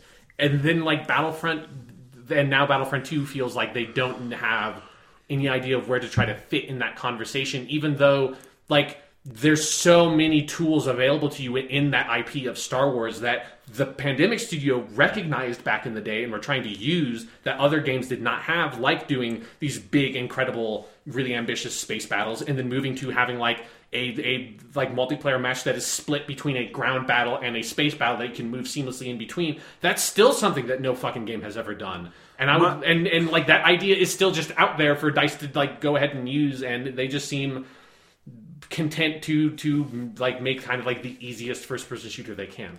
And my worry is that jokes about Battlefront 3 aside, if Battlefront 2 underperforms again, I think the actual end result of all this is eventually Disney's just going to pull the license and not make Star Wars games anymore. Yeah, and like that the Disney lesson, has a long history of saying like, ah, this video game thing didn't work out so well. We're just going to stop doing it. And everyone's like, it's because you didn't even fucking try. You didn't even Yeah. try. the lesson should be Star Wars games were successful for like 30 years. Yeah. Do that again. Not, oh, we tried it twice as just utter dog shit and it didn't, no one liked it. Yeah, let's just go back to making more mobile games. Yeah, I don't know. Uh, all right, finishing off our stuff portion before we get to the news. I have a few things, but I'll go through them really quickly because we're running out of time on this. Yeah. All right. Uh, piece number one. I got the game Mario and Luigi Superstar Saga plus Bowser's Minions for the 3DS for my birthday. Thanks, Thomas. and you, I, Thomas. I have not had enough. Like I've been doing other things and I haven't gotten super deep into it, but I played like three hours and I love it. Superstar Saga is a great Mario and Luigi game, or just a great Mario RPG. Like it's one of the like three pillars. You've got you know the original Square Enix Mario RPG, Paper Mario for the N64, and Superstar Saga, and everyone has like the one that's their touchstone. Superstar Saga was kind of my touchstone as a kid because I played that on the GBA. This is a really cool remake. Um, I know some people were worried about how it looked in like trailers. Again, like 3DS footage just doesn't look that great on Yeah, YouTube. when you blow it up, Yeah, it's not going to look great. On my 3DS, I think it looks great. I, I agree. Like some of the sprite work might not be as interesting as it was on the GBA, but the environments and the color and everything are really lovely. And it's it's a it's a 2D only 3DS game, and there are actually some moments where I wish it was in 3D because there's some really cool stuff going on with the graphics. But it is Superstar Saga. It's it looks great. It sounds great. Um, I love that game to death, and I'm I'm excited to play more of it. It's a it's like most Mario RPGs. You look at it on the surface and think it's a gimmick, and then you get into it like this is surprisingly funny and deep and interesting. Right. So it's a good game, uh, and I'm glad it's back because the, the the actual Mario and Luigi like sequels released for the 3DS have not been that interesting. So anyway, there's that. Um, I've continued to play with my SNES Classic, which I love, and I, I love it even more because the second I I talked about last week, the first game I played through to completion was Super Metroid because I just yeah. played Metroid uh, Samus Returns. So this the next one I went to was one I'd really been excited for the SNES Classic for, which is Yoshi's Island, Right. the original Yoshi's Island, which uh, had had ne- literally never been re-released by Nintendo because it's one of the Super FX chip games. So the only re-release it's ever had is the GBA version. And then the GBA version was re-released on Wii U and, and things, and uh, the Ambassadors program with the 3DS. And that's how I had played Yoshi's Island before, and I've always liked it. But playing it like the original Super NES version with its in its full glory in this really nice Super NES Classic emulation, that is one of the most gorgeous games ever made. Like if you made that today as a retro throwback, you'd be like, "Wow, they never could have done this on the Super NES." But we know they could because they made this game on it Right. it's also like I I think Yoshi's Island I- it obviously has a big reputation. I still think it might be slightly underrated how hmm. just how great that game is. It is a A plus top notch all timer platformer, and I might like it even more than Super Mario World if we're like taking the two like. I know you know Yoshi's Island is a peripheral Mario game, but it is called in its original release Super Mario World 2, so they're comparable. I might like it. Like I think it's a really really amazing game, and to the point where like there have been multiple Yoshi's Island sequels, and they're fine and they're good. I kind of hope they come up with a new way to do Yoshi games in the future because it's just one of those things where like you can't top that. Kind of like how Mario games very rarely just do the same thing as the last Mario game because Right. like how are you going to top Super Mario World? You don't. There wasn't a Super Mario World. Okay, there was a game called Super Mario World 2 Yoshi's Island, but We're not- literally talking about Super Mario World 2. but that's my point. It's nothing like Super Mario World, you know? So, like, that's the thing. But anyway, Yoshi's Island is amazing, and I was glad. I don't know if I've ever actually beat that game to completion before, like on the GBA, and it's got such a cool final boss fight with the uh, Baby Bowser stuff. That is a great game, so I'm enjoying my journey with the SNES Classic. But all of these things have been pushed aside because, kind of out of nowhere, they put out Stardew Valley on the Nintendo Switch. Oh god, Jonathan. And I bought it, Jonathan. and I fell down that rabbit hole. It's I have things to do, and I've put 20 hours into Stardew Valley. Jonathan! No, bad Jonathan. No, we we've done this. We've been down this hole, this fucking It's- capitalist nightmare you've ensconced yourself in. Liberate yourself, man. Stardew Valley is the most terrifyingly addictive game I've ever played, and on the Switch, it's too terrifyingly addictive. It's like when they put like gambling on phones. And it's like, this is bad for people. Stardew Valley is, I'm not losing money, but I am losing productivity. Like, the game only cost me like 10, 15 bucks, whatever it was. But it's like, I've played. I'm. I'm. And I've also. I want to say I've pretty much broken the flow of the game because I know it so well from my first playthrough. I'm in year two. I already have two hundred thousand dollars. I've used up all the farmable space on my farm and like built it out, and I have all the plants I'm ever going to be able to plant there. I have my house fully upgraded, and I've almost married Emily, the blue-haired girl, who I hope does not cheat on me with the way Abigail, the purple-haired girl, does. Go back to last year's podcast if you want to hear about Yeah, that. but story. like. I am, and it's just again, I'm living out this like addictive capitalist nightmare where I am making all this money, but for what? But for what? It's like you just think if you like think about the opportunity cost of this game is inflicting on your life. It is because, like, again, like the Super NES Classic is sitting right there, and I remember a few weeks ago I went to it and I'm like, I'm finally going to play Final Fantasy three, and then I thought, you know, I probably just don't have enough time right now, and it's like I could have beat Final Fantasy three in the time I've spent playing Stardew Valley. Uh, Start you the time you spent playing Stardew Valley again. Like, that's a really important detail. It'd be one thing if like you were playing Stardew Valley for the first time. Sure, fine, put twenty hours into it. Who cares? But you've already done this a year ago. Like you know, normally here I would talk about the quality of the port, and it's really good. It's it's beautiful. It's colorful. It looks better than it did on my Mac. Plays better, like Diablo three or something. This game is so much better suited to a controller than it is keyboard and mouse, and or at least felt that way to me. Sure. No, Diablo. That's a controversial opinion, but a lot Yeah. of people would say that about Diablo three. I, I would say that about Diablo yes. 3, and I played So- Diablo 1 and 2 when they were new. Yes. Anyway, so like I would talk about all that, you know, recommended asterisk. It's terrifyingly addictive. And I know not all people think this way. I've seen some people who seem to be able to play this game healthily. I cannot, and especially when it's on the Switch where like I'm watching Jon Pertwee Doctor Who, and I can just take the Switch out of its dock No. and, and pick up corn while I'm watching Roger Delgado be Just evil. watch Doctor Who. Just just watch it. You don't need to fucking Look, you destroy take- yourself in Stardew Valley while you're watching Doctor you, Who. you take my own like ADHD and you take the Nintendo Switch for Stardew Valley and you take you know me having too much free time and it's it's fucked up. It really is. I feel like you know because we're going to talk about Blade Runner 2049 at the end of this podcast, and Blade Runner 2049 opens with a, a like opening scroll thing that's like reminiscent of the original Blade Runner. I feel like they missed a beat in not saying in the year 2017 Stardew Valley was released for the Nintendo Switch, and then just going and then cutting to this dystopian nightmare that we live in because because fucking Stardew Valley was released. Fucking that game, man. Let's move on to some news. All right, what's happening in the news, you fucking maniac? Speaking of fucking maniacs, Okay, is that that's the segue we're using? Yeah, and speaking of capitalist night marriage like landscapes we've I don't as know- a society have crafted for themselves, let's talk about Harvey Weinstein. look, I want to say up front, I apologize for that transition. It wasn't good. I don't think there was a good transition I could have made No. there because we're going from we're talking about silly shit to very not silly shit. Yeah.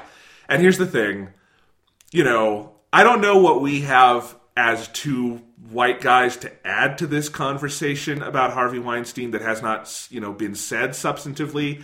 But I also felt we would have been reticent not to talk about it at least a little bit. Yeah. Because what happened over the last two weeks, and really the last, you know, week and a half, is, you know, one of, if not arguably the, at various points in, in history, most powerful men in Hollywood, was fully revealed and proved to be a serial sex predator and, you know, Like serial two- rapist, basically. To an absurd degree, like an- like like over the course of decades. To a Bill Cosby degree. Yeah. Yeah, I mean, like- even even like worse in some ways, like like the the the fucking like frequency Yes. and and like range of victims. Oh, I mean, Like, God, not to obviously not to lighten anything of like Bill Cosby's sins, but it's like the fucking the Harvey Weinstein stuff is is you always suspect that like people that are in that degree of power that are behind the scenes are really fucked up and do fucked up stuff occasionally, but that that's like that's something that if you saw that in a movie, you would think that would be absurd.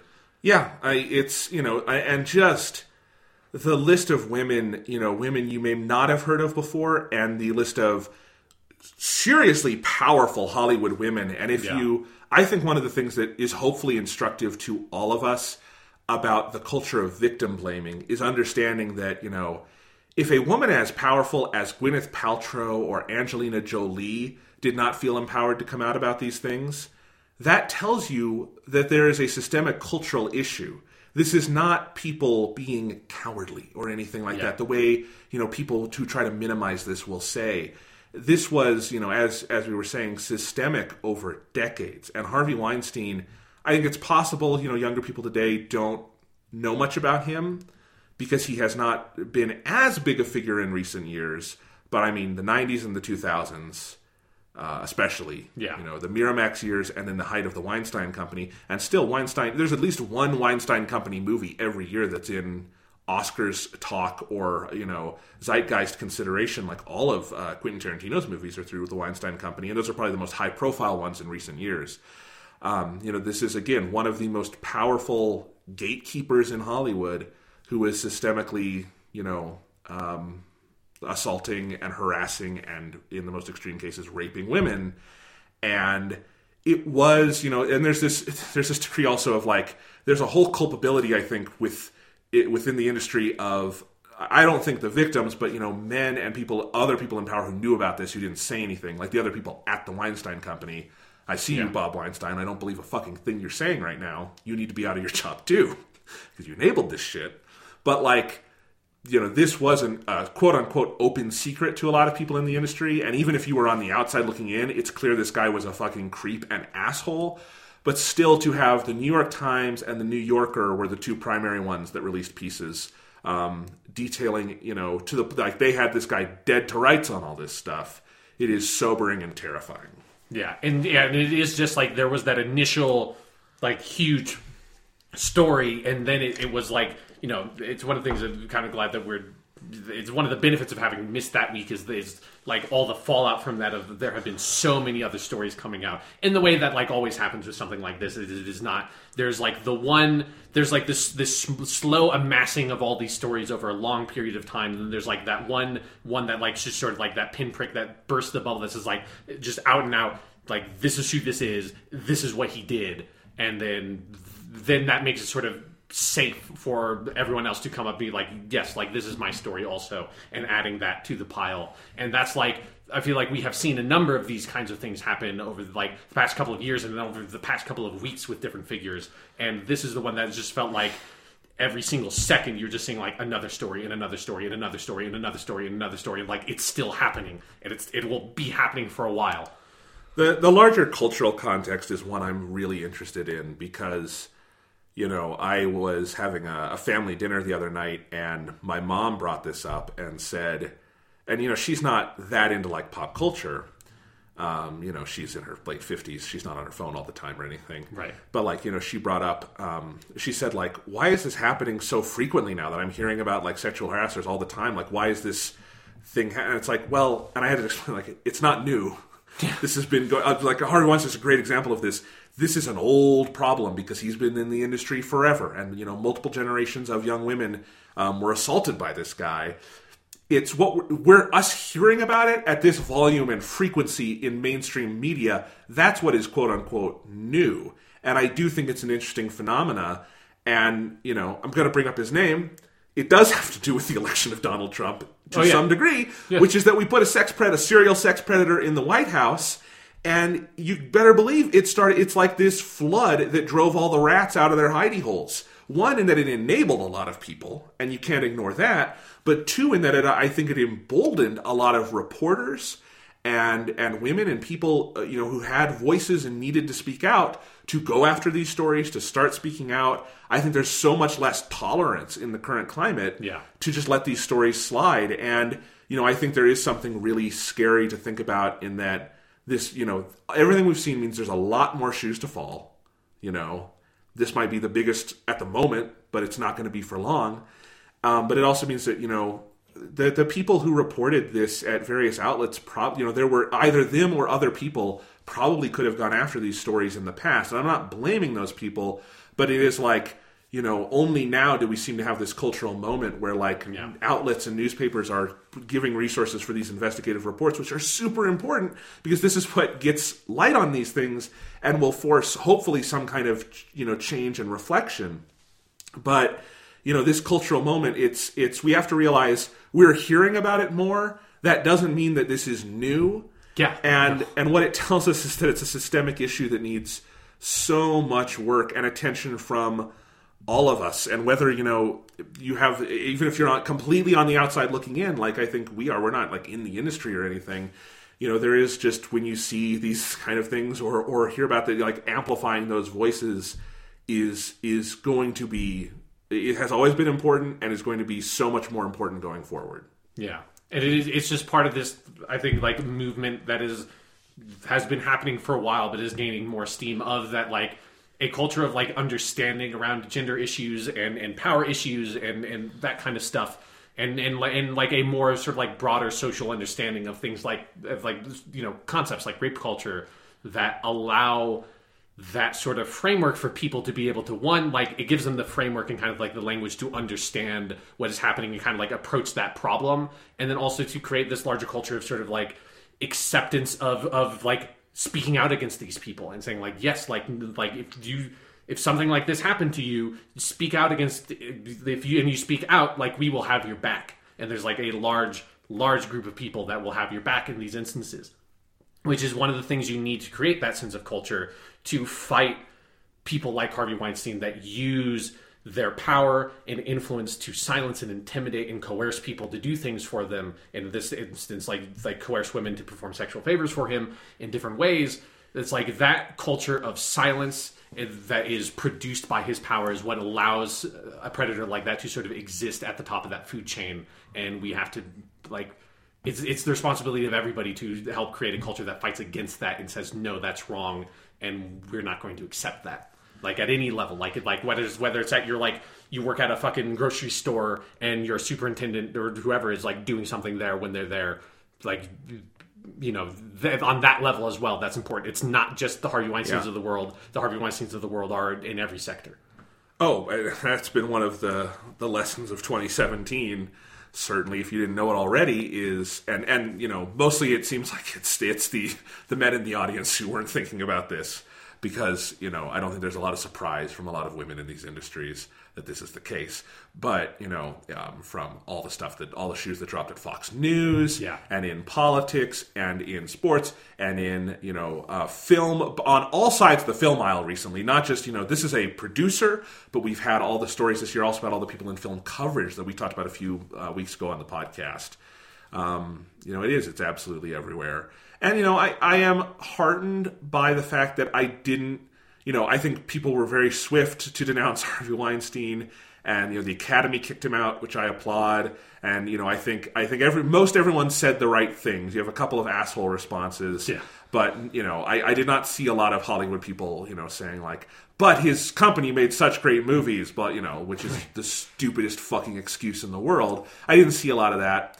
At the same time you know harvey weinstein is someone you know journalism and people coming forward were able to nail to the wall really definitively. Like you can't deny it because the facts are so overwhelming. Yeah. Kind of in a, in a Bill Cosby sense. But, you know, the Academy kicked Harvey Weinstein out. They've still got Roman Polanski and, and actually Bill Cosby and like Woody Allen in there. And I'm also seeing like Woody Allen's new film just premiered at some film festival and people are talking about like, what are its Oscar chances? And it's like, you really didn't learn the lesson. Yeah. That you enabled a guy like Harvey Weinstein for 20 fucking years by giving him all this free coverage about his Oscar bait bullshit, blah, blah, blah. And, okay, he's a rapist and all these things. That's terrible. And then, like, Woody Allen, who molested one daughter and married the other. And we know this, you know. Um, has a new movie come out. It's like, what are its Oscar chances? Shut up! Shut up! Stop talking about the movie. You're, you're, you cannot criticize Harvey Weinstein with one hand and talk about, like, you know, ooh, how is Hollywood going to receive Woody Allen's new movie with the other hand? Shun them. Yeah. You know, like, and people are like, but at some point you have to separate the art from the artist. I don't care when they're like a complete monster. Maybe just watch someone else's art. It's not that hard. Yeah. There are plenty of artists who aren't rapists. You know, like, that I don't know why this is a point I have to make. You know, that, that that's pretty self evident to me. Yeah, I've always felt like that, like separate the art from the artist thing. It made sense to me when I was in in college because we were talking about artists that were have been dead for two thousand years. It's like I have no idea who this person was. They are so far long dead. Uh, Like fair enough in that instance. Like the the stretch of time is long enough. I don't give a shit who that person was. Like we're talking about people who are alive and making things right now. Like that's not the same fucking situation. No. We're not talking about the same thing. Like Yeah. you know, I can I can separate the art from the artist when it's fucking like H.P. Lovecraft. The dude has been dead for a century. yes, he was racist. Yes, his racism exists in his works, and that's something you like take into account and you study those works. But there's no risk of like you're not contributing directly to a racist by buying a collection of H.P. Lovecraft short stories. Yeah. You are contributing like financially to a child molester when you go in and pay money for a Woody Allen movie.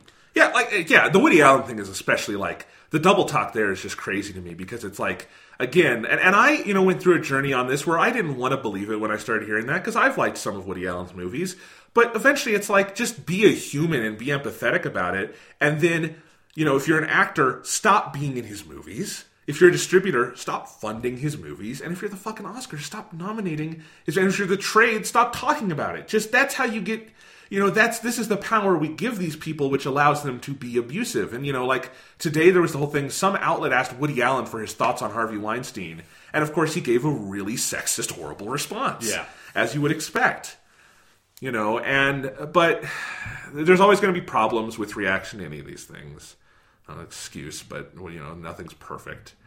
You know on one hand um, it's heartening that you know finally this guy is seen for what he is. Horrible that it had to take this long.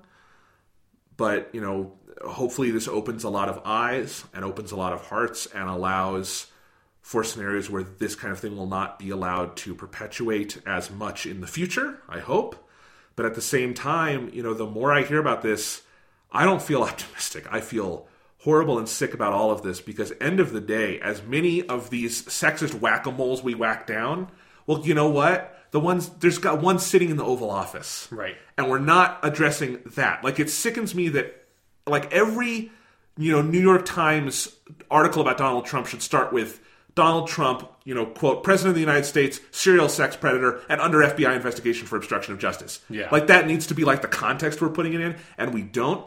And a lot of these issues, as long as there's, you know, we allow this at the absolute top, it doesn't matter where else we whack all these. I mean, it does matter in so Yeah. much as each one has meaning and weight, but it just feels especially hopeless now. Where like you could seriously have like a, a, a journalist I saw you know on TV ask Donald Trump for his reaction on Harvey Weinstein, and it's like it's just the same fucking thing. Yeah, you know, and and it's just this. I, I know I'm slightly incoherent about all this, but I don't know how you how you can be co- coherent about this perfectly. It's it's sickening and horrifying. Yeah, it's the kind of thing like you have to you have to, to take solace in that you know that Harvey Weinstein can't do this shit anymore. Like that's like That's- yes. one thing to always like focus on, and then also it's just important again to keep in mind is I think there can be a tendency to when when something like this happens when you have this like really huge figure like Harvey Weinstein that, that like has been like said like nailed to the wall with like the the largest and like most definitive accumulation of evidence I've ever seen in something like this. It's abs- And so fast. Yeah, like so even fast. The, even the Bill Cosby thing was a drip drip over time. Yeah, You and this it's just like was immediate and like so many like verifiable facts from like like multiple witnesses that all know about like these different instances, like things happening. Like every single one was so just like there's no this is not like hearsay. This is not he said she said to any degree. Like this is all like incredibly verifiable definitive evidence. It's like is so rare in these kinds of instances because it, tends to be really hard to get like any other source other than the the you know the assaulter and the person who's been assaulted. And because Harvey Weinstein has fucking like used assistants and secretaries and all these people to sort of like commit these actions we, we have like other verified other verifiable sources in this instance.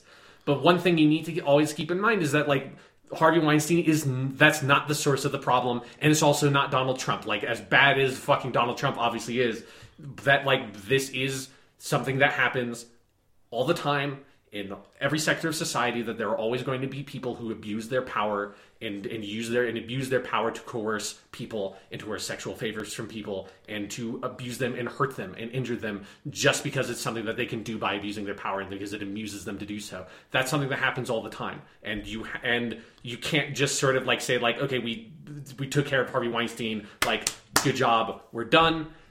That's not how the problem ends. I, you know, I think to me the lessons are, you know, what can you do, we do as like again straight white guys. I mean, number one is always check your own behavior Yeah. Yes. and yeah. and reflect on anything you might have done that um, you know this throws into some other relief for you, or that you know some kind of behavior. You know, and most people don't do the the worst things like this. Yeah. But everyone has you know makes mis- you know um, mistakes and needs to mature in dealing with other people. And the number one thing, again, is to check your behavior and always be cognizant of those things. Number two is to check other people's behavior and always be cognizant of those things, as we said Yeah. before. And I'm not in any order, but you know, number three is also believe and amplify women when they talk about these things. And that's one of the things we can all easily do and should do. And you know, again, um, you know, it- it's not. I, I was inspired by how many women showed the courage to come forth and talk so eloquently about these horrible things because I can't even imagine what that's like. Yeah.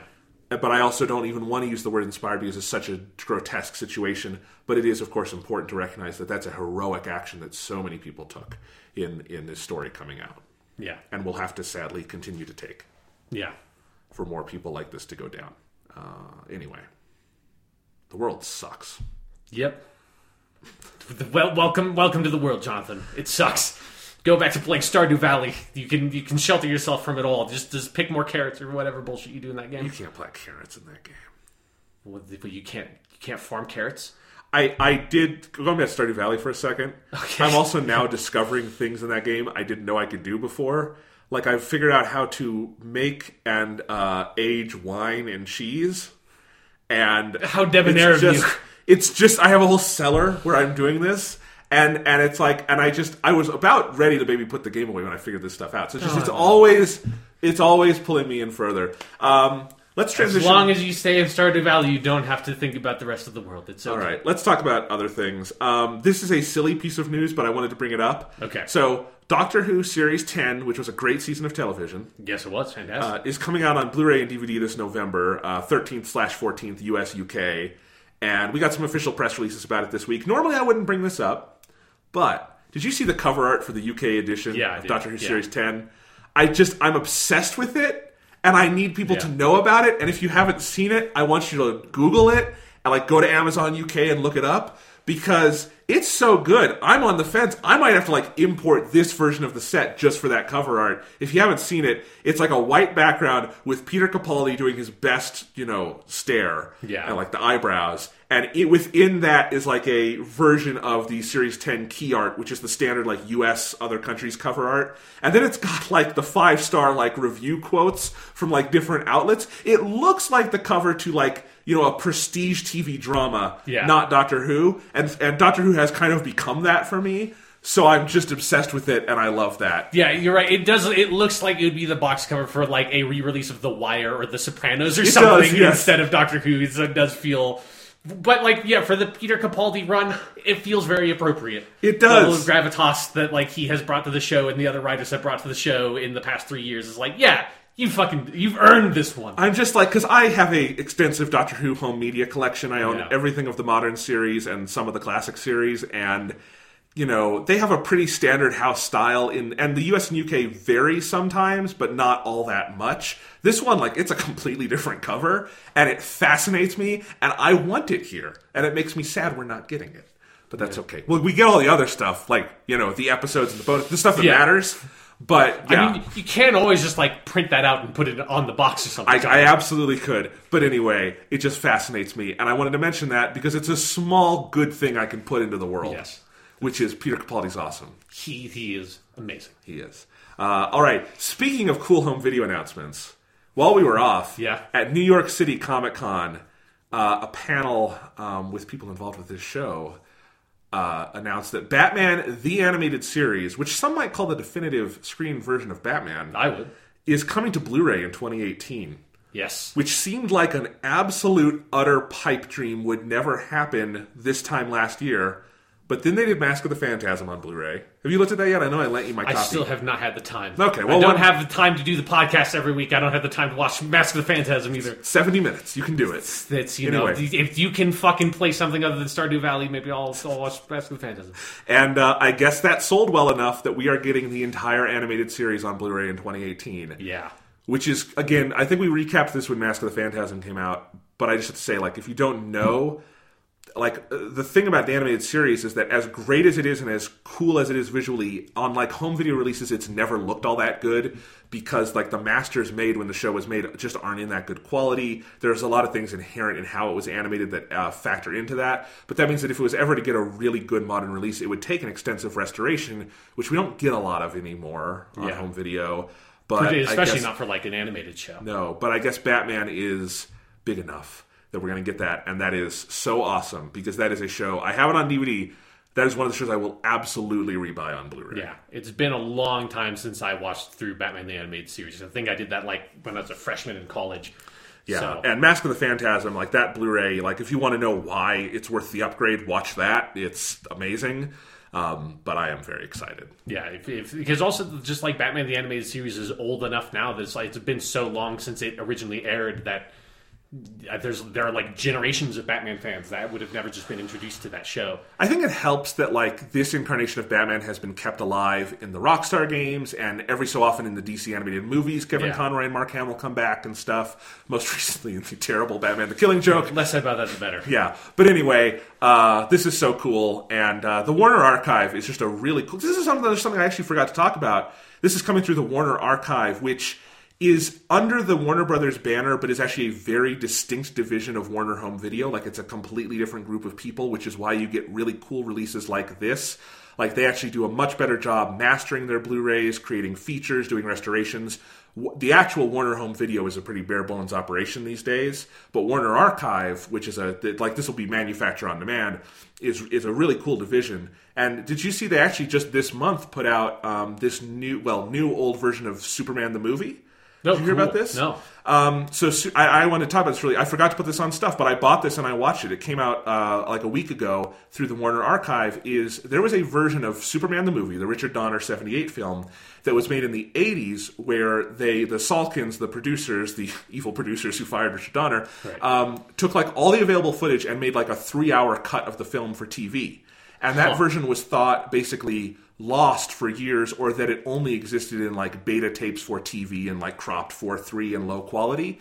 And last year, I guess people at the Warner Archive found in the vaults a full 35 millimeter interpositive of that cut of the film, and they restored it, and it's now out on Blu-ray. And that set also comes with a Blu-ray of the special edition of the film, which has been the definitive home video edition for years.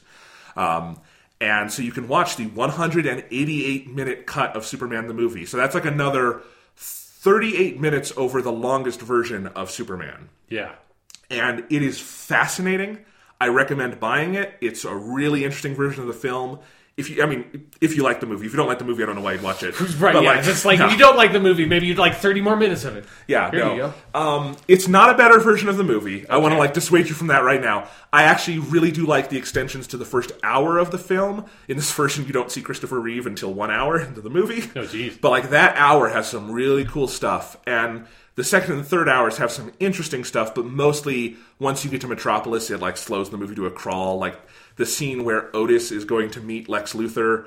And Right, yeah. and like the people are tailing him. That's like twenty minutes in the extended cut. Oh, this whole thing where Otis goes and gets a pretzel. It's very very long, but it's still neat to see like new Ned Beatty footage and Right. new Gene Hackman footage. There's a lot more with Gene Hackman. Yeah. There, I mean, there's new Christopher Reeve stuff, and good God, is it cool to see footage that you have maybe have not seen before of him? And just like it's a piece of film history because again, this is not like the most artistic version of Superman. It was again. The Salkinds were complete crooks. Ask anyone that the bonus features on these discs will tell you that. Like they only made it this long because they, they like they were selling it by the minute to ABC, and they're like, how much can we get out of this? Um, but it is still interesting. And the other thing is that it's the best looking version of Superman the movie I've seen on home video because um, like the version, the normal Blu-rays were mas- mastered in like 2010, so like seven years Right. ago.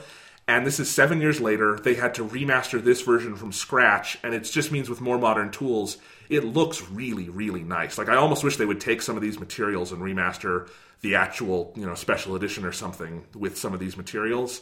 Um, but it's really interesting. It's a fascinating cut of the movie. I did it in two nights, which is how it was aired on TV back in the day. That's Sure. probably the most sane way to watch it. But that's that's one of the cool things Warner Archive is doing.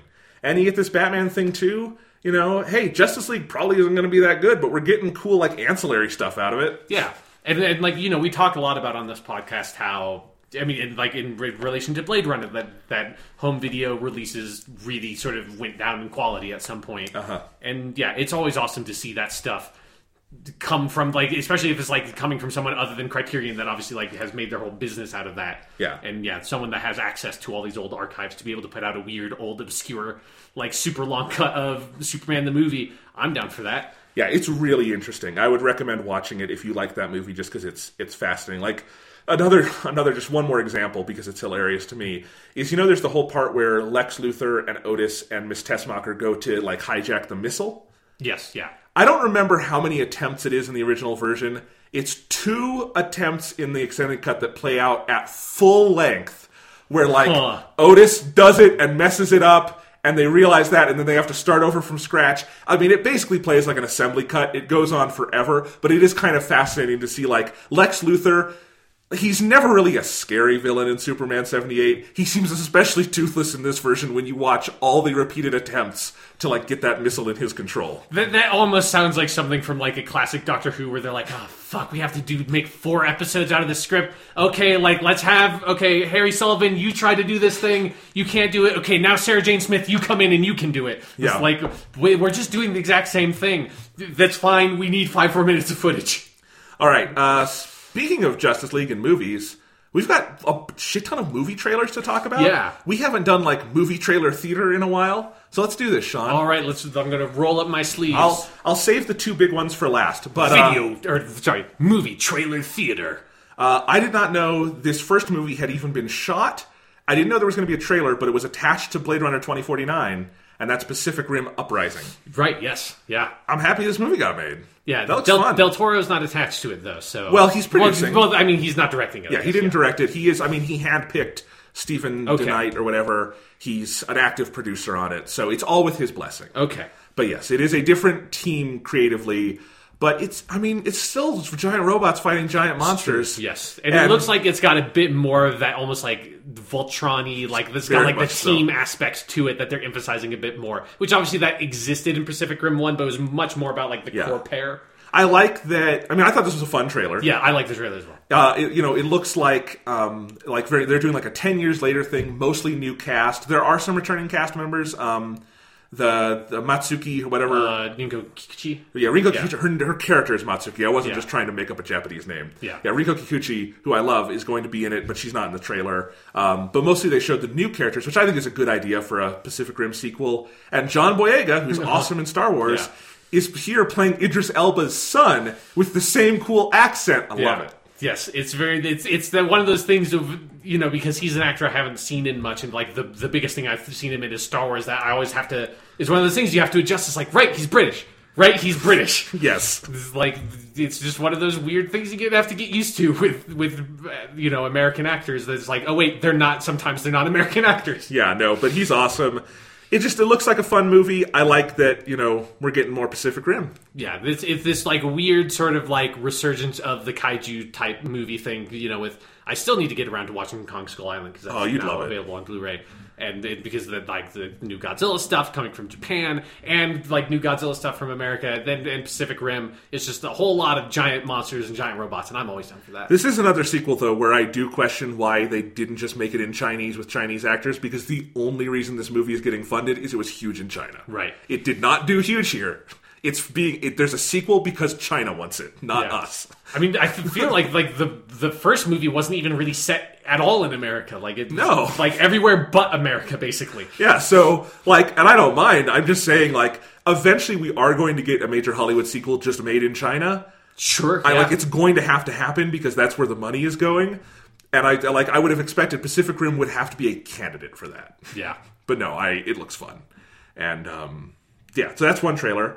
Um, another trailer that was unexpected, but in a different way. Did you see the trailer for the New Mutants? Yes, yeah. Okay, I don't know a ton about the New Mutants comics from the '80s, other than people love them. It's Claire, Chris Claremont, and it's like a really beloved kind of young adult kind of style comic series about young mutants. Yes. And that's what I thought the movie was going to be. And you know they cast people like Maisie Williams, who are really recognizable because of Game of Thrones and stuff. And uh, then the trailer came out, and it's like the most generic slasher movie trailer, but it's about the X Men. It could be a good movie. I don't want to be prejudiced, but it was like did I play the wrong trailer? Yeah, it was something of where because I mean the reason why I watched the trailer is I saw like I saw you and then like a number of other people on Twitter talking about the movie and like like saying like what this is the next X Men movie like what's with this like really generic horror movie trailer and I was like that sounds crazy and I watched the trailer and then like for the it's you know it's like a ninety second trailer or something Yeah. for the first sixty seconds I was like.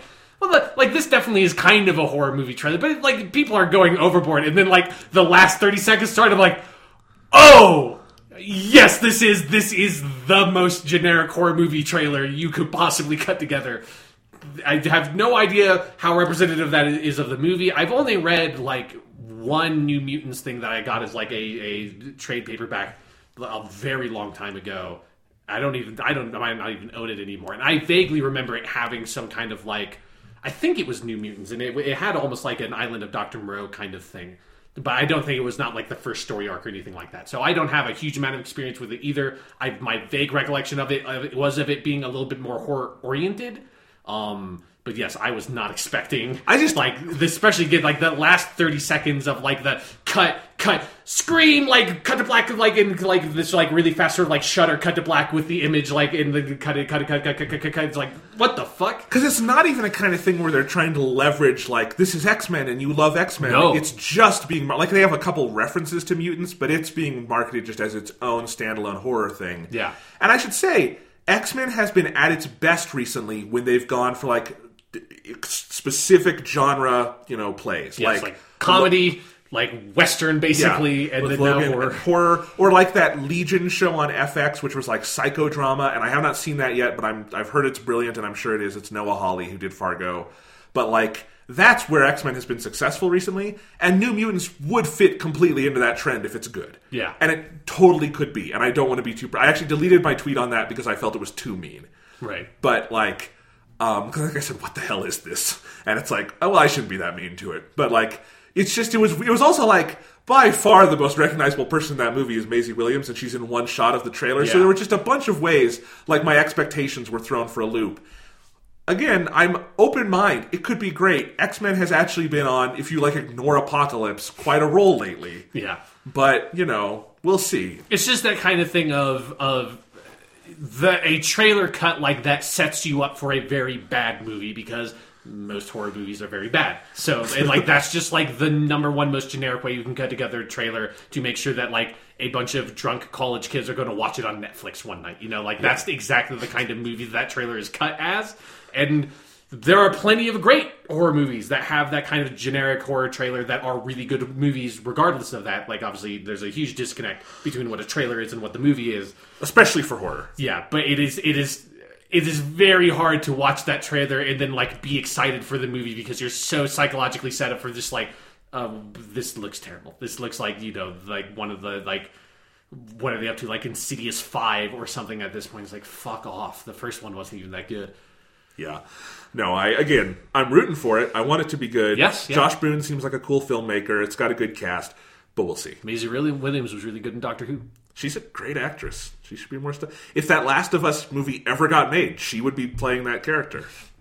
By the time that movie would ever get made, No, she she will would have aged be out too old to play Ellie. Yeah. Yeah, and then you're kind of like, why make it? But Yeah. we'll see. Um, all right, so let's see. Here are the two big trailers of the week, though. Yes. We got Star Wars: The Last Jedi. We also got Justice League.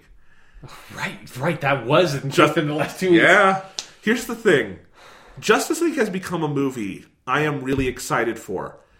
Not in the sense of like, I want it in my life, I think it's going to be great, I, I'm going to have fun with it, like Thor Ragnarok or something, Right, or even yeah. Star Wars. Like, it's, I'm excited because I want to know what the fuck this movie is. Yeah. Because this is the third major trailer, and it's the third different movie Yeah. we've seen. Like, and this one seems like it's the first trailer cut after like all of the Joss Whedon reshoots and everything. I mean, when I say it looks like a different movie, I mean that literally in that the color scheme, Yeah. grain structure, and like just general look of it no longer looks like a Zack Snyder movie. Like Zack Snyder, whatever his faults are, he has a very, very distinct look. Like you can look at any frame of a Zack Snyder movie and say that's Zack Snyder. Yeah. And it's he uses a really heavy amount of like post processed grain. He has a very specific dark color scheme, like desaturated. Um, and you know, you, there's still some of that slow mo and stuff in there, but they're de-emphasizing it. This this one looks like pretty bright, like actually hot colors. You've got pretty active. Um, you know movement in the frame they've gotten rid of all the like, digital grain and all that stuff like it looks more like frankly avengers 1 like the joss whedon avengers than it does a Zack Snyder movie and then on top of that like just the whole tone of it feels different but like i don't know and Yeah.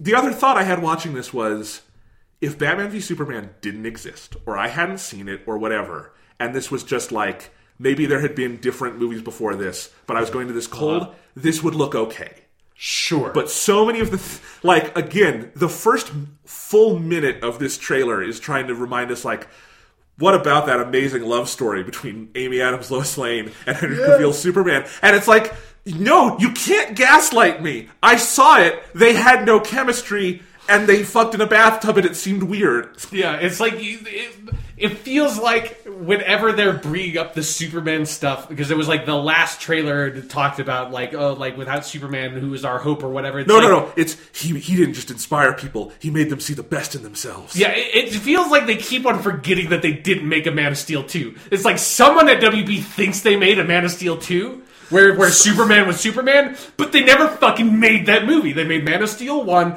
of which he's not Superman at any point over that whole fucking movie. And then they made Batman v Superman, which where he's not even the main character of the movie, and, he's killed hate- at the end. And the plot of the movie is the world hates him. Yeah, everyone hates him, and he's killed at the end of it. It's like you can't. There's no. There has been no relationship with him and Lois Lane. All the relationship with him and Lois Lane has took place between Man of Steel and Batman v Superman. The funniest one to me too is in this trailer. There's a shot of like the Superman memorial site, and it has this line which is like a, a, a quote about Jesus, but they've put it on Superman, which is like, "If you seek His memorial, look around you," and it's like, again, if this is like a standalone movie going in cold, If this, yeah, if this was like the DC animated universe where like the movies sort of like exist in their Sure, own context yeah. or something. And you're doing a Justice League movie where like the world is without Superman and like this team is having to come together and prove themselves even though they are not a Kryptonian god.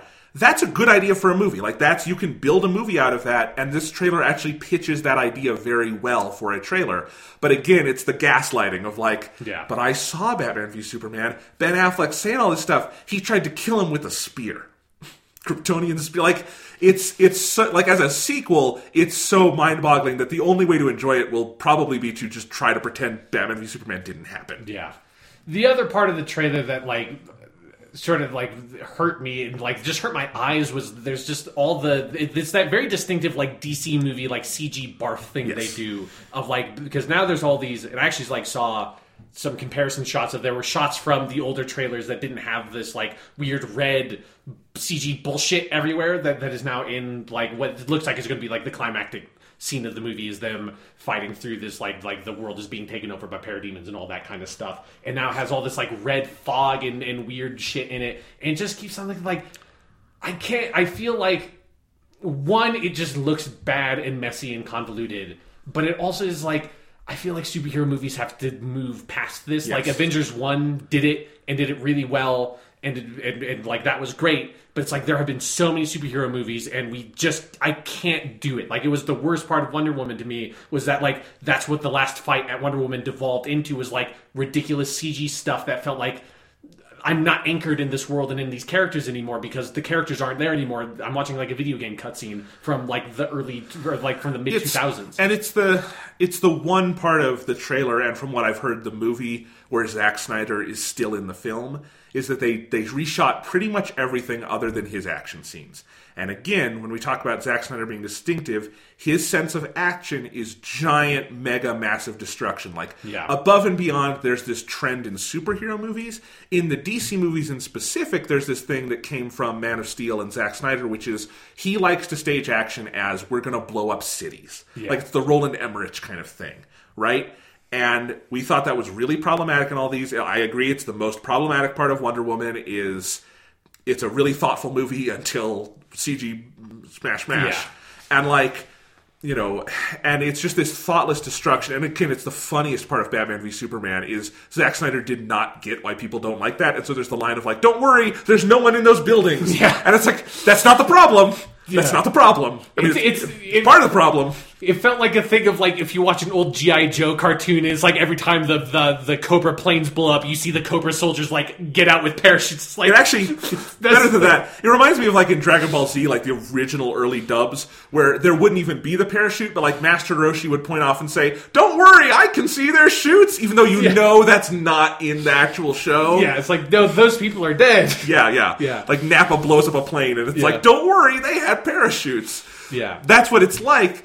And so that's clearly survived because that's the thing that's too expensive to reshoot, and that's still in the trailer. And I actually think it looks better than it has in the other trailers because it's more colorful, it's clearer, the CGI looks better, but it's still like it's Aquaman smashing through an entire like you know fucking tenement ghetto, and, I'll, and I'm also thinking like this is like gentrification in a really gross way because it's always like the slums they're fighting in. Yeah. And it's just all of it, like, yeah, I agree. Because I actually think, like, the character stuff, Jason Momoa's Aquaman seems cool to me. Sure, yeah. I'm loving Ezra Miller's Flash. He seems awesome. I will look forward to that Ezra Miller Flash movie if it ever gets out of development hell, because he seems like a good Flash. We Don't know, worry, Ron Howard's going to make it. we know Wonder Woman's awesome. Yeah. Ben Affleck seems really sad to be there, but that's, you know, whatever. Jeremy Irons gets to do the same jokes Yeah, he made in Batman v Superman. It's great. And Jeremy Irons always puts in effort, so Yeah. you know that's good. But like you know, there are things that I, I can tangibly look at in that trailer and say I'm looking forward to seeing that. But yeah, like the action stuff, just you know, and it's something when I rewatched Superman the movie in this extended cut, I'm just reminded like, yeah, this movie's vision of like it had really amazing effects for the time, but its vision of Superman was he talks first Yeah. and that's what makes him superheroic. Like the whole montage is a series of him saving people, one from very mundane situations, and two when he does it, like talking and not resorting to violence pretty much ever. Like he only raises a fist against Lex Luthor once, and that's when Lex won't tell him where like this detonator is. You know? Yeah. And it's like he doesn't know what to do. And that's the kind of thing that, you know, you can have the more bombastic action. I like that sometimes, like in, you know, Civil War and all that. But like, you know, the Civil War is actually, I think, a pretty good example. Before the superheroes start throwing punches in that movie, there's like two hours of talking. Right. And I think you actually kind of need that because they're human beings. Yeah. You know, so I don't know. I am so curious to see this movie. Yeah. Yeah. I guess we do have to see it, huh? You didn't watch Suicide Squad. No, I So didn't. you have to see this one. I'm not doing this alone. It has to be better than that. Like I'm just thinking like they have put so much time and money into basically remaking the movie after they made it. It has to be But does it like that? Also sounds like the recipe for a terrible fucking movie, doesn't it? I don't know. I just I don't know. I uh, fuck this thing. Okay, talk about a movie that has not been reshot to death and seems like the the, the you know is actually a shining beacon of a blockbuster that did not get remade five times. Yeah. Star Wars: The Last Jedi. Yeah. Another trailer. That was a really good movie trailer. Fucking, it's just every time because this is only the second trailer we've gotten, and it, it, every time we're getting more from this movie, I'm just like, I the thing I've always needed, I wanted when you started doing this. Like, you can take my expanded universe and all this shit, Disney. I just need more Mark Hamill as Luke Skywalker, and you fucking made me watch a whole movie where you didn't do it, and now I'm finally getting, finally fucking getting the movie where they're fucking doing it. And holy shit, he looks so good. and everything around Everything it, right? looks great. Yeah, it's a fantastic trailer. no, uh, but the Mark Hamill of it, like, because this is not Mark Hamill of 1983 playing Luke Skywalker. This is the Mark Hamill who has spent 30 years honing one of the greatest voices in Hollywood history. Yes, exactly. Which he did not have in the 70s and 80s. Yeah. When he played Luke Skywalker. the first- He's great in those movies, but he doesn't have the voice. Yeah, I think like people, if you have not been keeping up with his his voice acting career, are going to be shocked by how honed that man is at this point. Like he has had an illustrious acting career. It just happens that most of it has not been on screen. And, uh, I mean, are you also digging the, like, kind of darker vibe from Luke in this? Yes, yeah. Yeah, Oh, it's just, I love it. it. looks good. I like the the the stuff with like Kylo Ren looks good because he was my favorite character from the Yeah, yeah. from Episode Seven. Oh, I like, love- felt like he had the most interesting story. It feels like it feels like they have a good direction for that character in this movie. it's it's interesting because you know the force awakens was again very self-consciously very tied to like episode four in the original trilogy, Yeah. in that it was getting us started on a new foot by kind of revisiting the past, which I think is a valid way to do it. But it does mean it's not going to be at like the most exciting Star Wars thing ever. Yeah. I just thought it was a very good, solid movie. And then Rogue One was mostly again just kind of, but then it wasn't even that good a movie and fan service and all this stuff. Last Jedi doesn't look like that to me. Last Jedi, everything we've seen from it looks like this is not rehashing Star Wars. This is doing something new with Star Wars. Maybe the movie won't be that, but that's what I see in the trailers. That's what I've heard from people who've like seen the script and stuff. And like, there's just because all this stuff with like um, Kylo Ren, it seems like they're they're not doing like a rehash of the Darth Vader arc. Yeah. It looks like he's like taking off the mask, destroying it, and like pushing himself in some new dark direction, and that seems fascinating to me. It just it, it's something that you we got hints of it in the last trailer, and I think this one sort of like more cements this feeling I'm getting from this movie that it feels like they are like Rian Johnson and that team are taking a lot of like the more interesting ideas from the the old like Star Wars expanded universe of of stuff that is in the movies but is not was never really like the the focus of the movies. Of that kind of like blurring the lines between good and bad in Star Wars and like what does it mean to be on the light side of the force versus the dark side of the force? What are those things? What is the Jedi? What are the Sith? Like what are these like institutions are they as morally like sound as we take them to be? And again i think that's something that like people really underestimate the original trilogy in particular and how it blurs those lines. And also like the prequel trilogy has a lot of good stuff there. But the expanded universe did a lot of stuff that really focused in on those questions. And this movie feels like particularly luke's role exists there to like complicate a lot of the assumptions like the very basic assumptions that people make about the star wars universe that are wrong. And this movie looks like they're kind of diving into those ideas. Yeah. And I know, you know, I kind of felt caught with my pants down on this on Rogue One, where I talked so much about how the trailers looked so visually cool, and that amounted to not much in the actual movie, mostly Right. because nothing in the trailers was in the film. Yeah. Remember that like- great shot of the main character like turning around as like the lights are coming on in her imperial suit? That's like that's a great shot. Look at this like awesome heist movie this is going to be that she has to infiltrate the like the empire to get these plans. This is like the shot's not in the movie. Also, is not like indicates nothing about the plot of that movie. But that said, the Last Jedi trailers have been visually stunning, more Yeah. so than Rogue One to me. And like I even did a tweet where I, I was just took like four frame grabs of shots I found truly amazing. And one of the things that's interesting to me is that I can already, and part of this is we've seen Force Awakens and we know the characters, but all the shots I found amazing in this movie, I can more easily tie to character, and they feel like they have substance even before we see the movie. Like there's that shot of there's those shots of Rey like training with the lightsaber, Yeah. and there's one that does this low angle on her with like sun breaking through the clouds. And it looks like if like Terrence Malick shot a Star Wars movie, and I love it. Or there's that really amazing shot of like Kylo Ren in the helmet against this like red background, Yeah. which looks like the looks like like if the trailer for uh, Revenge of the Jedi, as it was called in that poster, was the actual movie, Yeah. Revenge of the Jedi, or something like that. Like, and there's just a bunch of shots in this trailer that are, I thought, truly visually stunning. And you know, Rian Johnson is as much as anyone working on big movies these days, a actual proven quantity. Like he has made great movies. He has directed amazing television like Breaking Bad. Like he has the chops. So part of me just also trusts this more. Also, the movie hasn't gone through like seven rounds of reshoots. Yeah. It, it is like reassuring to have one of these big budget movies, either like for like like DC and Star Wars and stuff. It just feels like every movie has all these ridiculous behind the scenes issues, and like the Last Jedi just like chugged right along. It's also- like finished filming, like like finishing post production, and like not a peep out of it. I think it was like three or four weeks ago. Rian Johnson had a tweet where someone asked him like, "Where are you in like making Last Jedi?" He said, "We're actually done. I'm not working on it. It's picture locked." That's amazing. Like Yeah. for because that's months ahead of like like I think even the Force Awakens, which had a pretty smooth production, you know, they were still working on it a few weeks out from release. Like that just tends to happen. So that's kind of cool. Yeah. But anyway, yeah, like this and Thor Ragnarok also has seemed really smooth, and people are also starting to see Thor Ragnarok and loving it. So Good. Yeah. Those are the two movies I'm most excited for probably this this Christmas, at least in terms of big, you know, Yeah. Hollywood stuff. That that Mark Hamill with that beard and just that. Oh man. And I also like, and I love the character of Rey, and I feel like that's going to be a really interesting dynamic having them together. Yeah. You know, I love that they're emphasizing that in the trailers. And yeah, we're getting Mark Hamill as Luke Skywalker in the year 2017, and that's going to be great. Yes.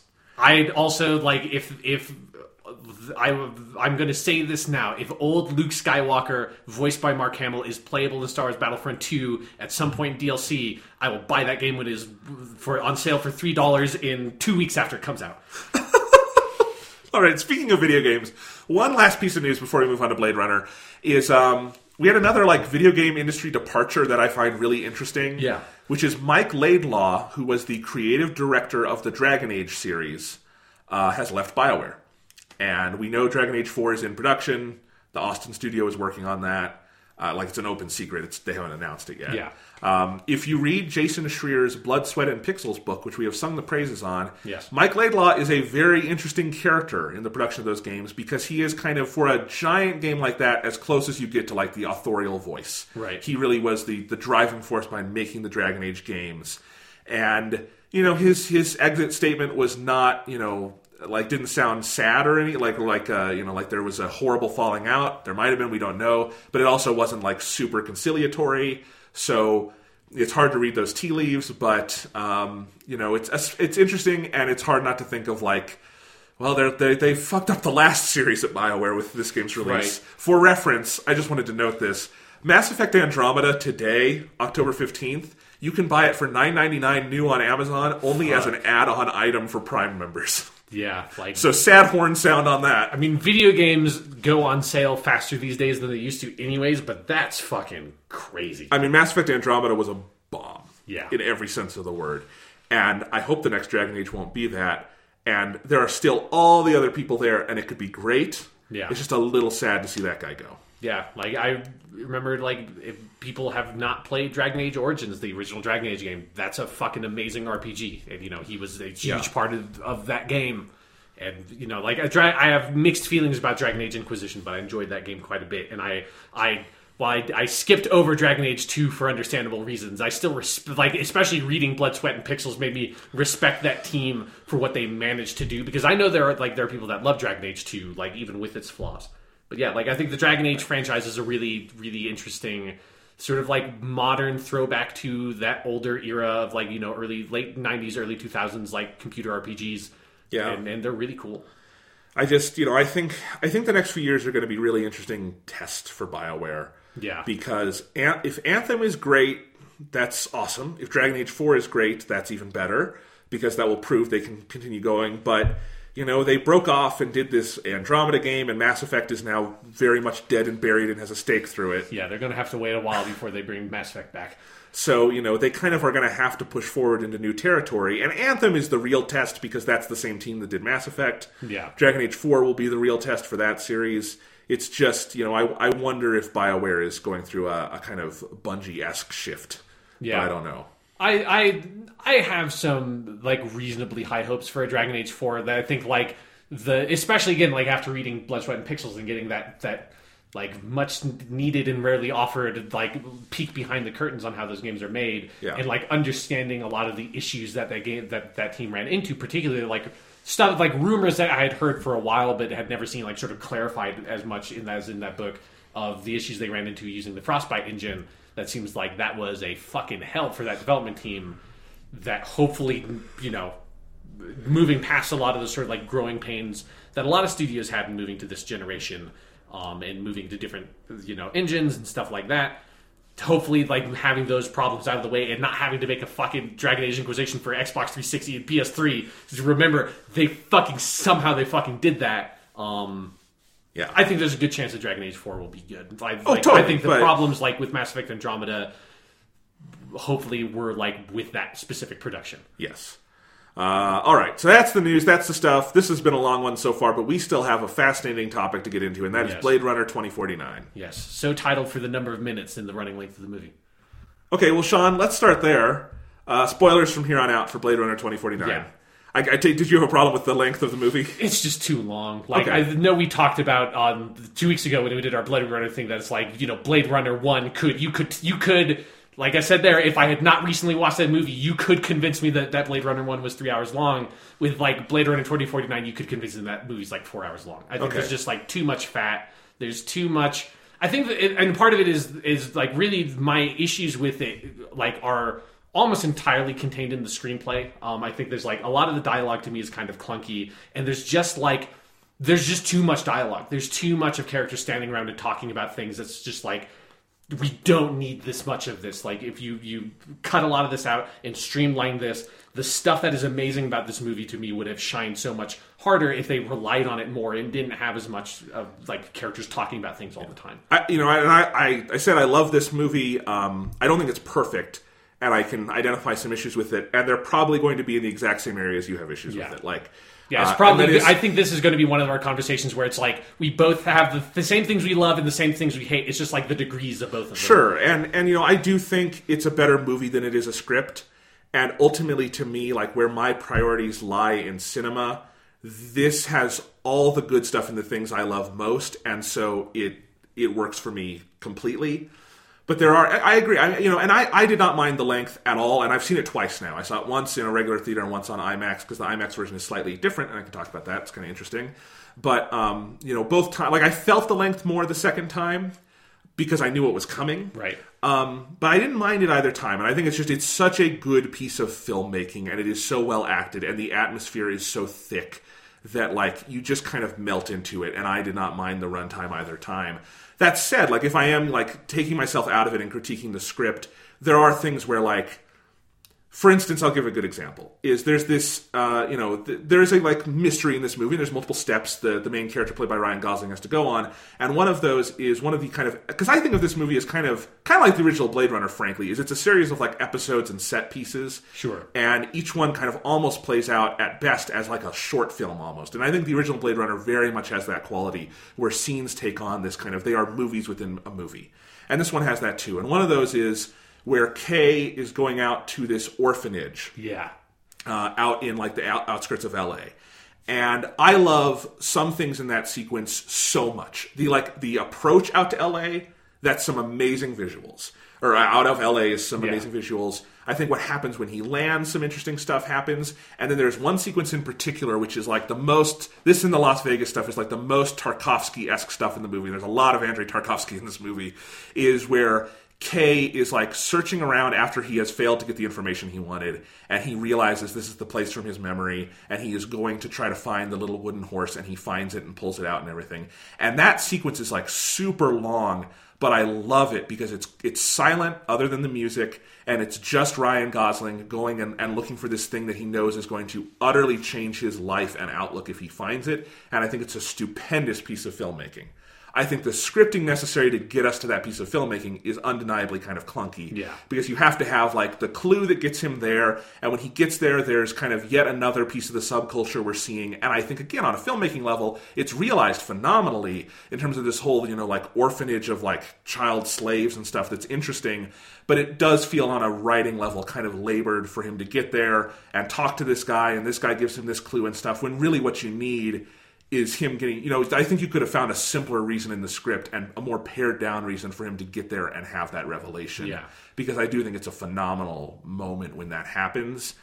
But i would agree that like there are labored plot mechanics to get us there. It, part of what it reminded me of is if you've ever seen the like ridiculous, super long director's cut of Apocalypse Now, that's just like they shot a lot of footage for that movie that are like a lot of these scenes and sequences that on their own are fantastic because of course they are. It's you know Apocalypse Now, but like don't like do a lot to contribute to the main plot and just like slow the movie down to a fucking crawling pace. And it's just like in the original theatrical cut of that movie they cut all that stuff out and it's like that's a better version of that movie. It's like you don't need all these detours all the time. And i think there is some of that stuff of like with later in 2049 it would be harder to cut some of that stuff because like you do like because there are kernels of like really important main plot things that happen in that sequence where he goes to the orphanage.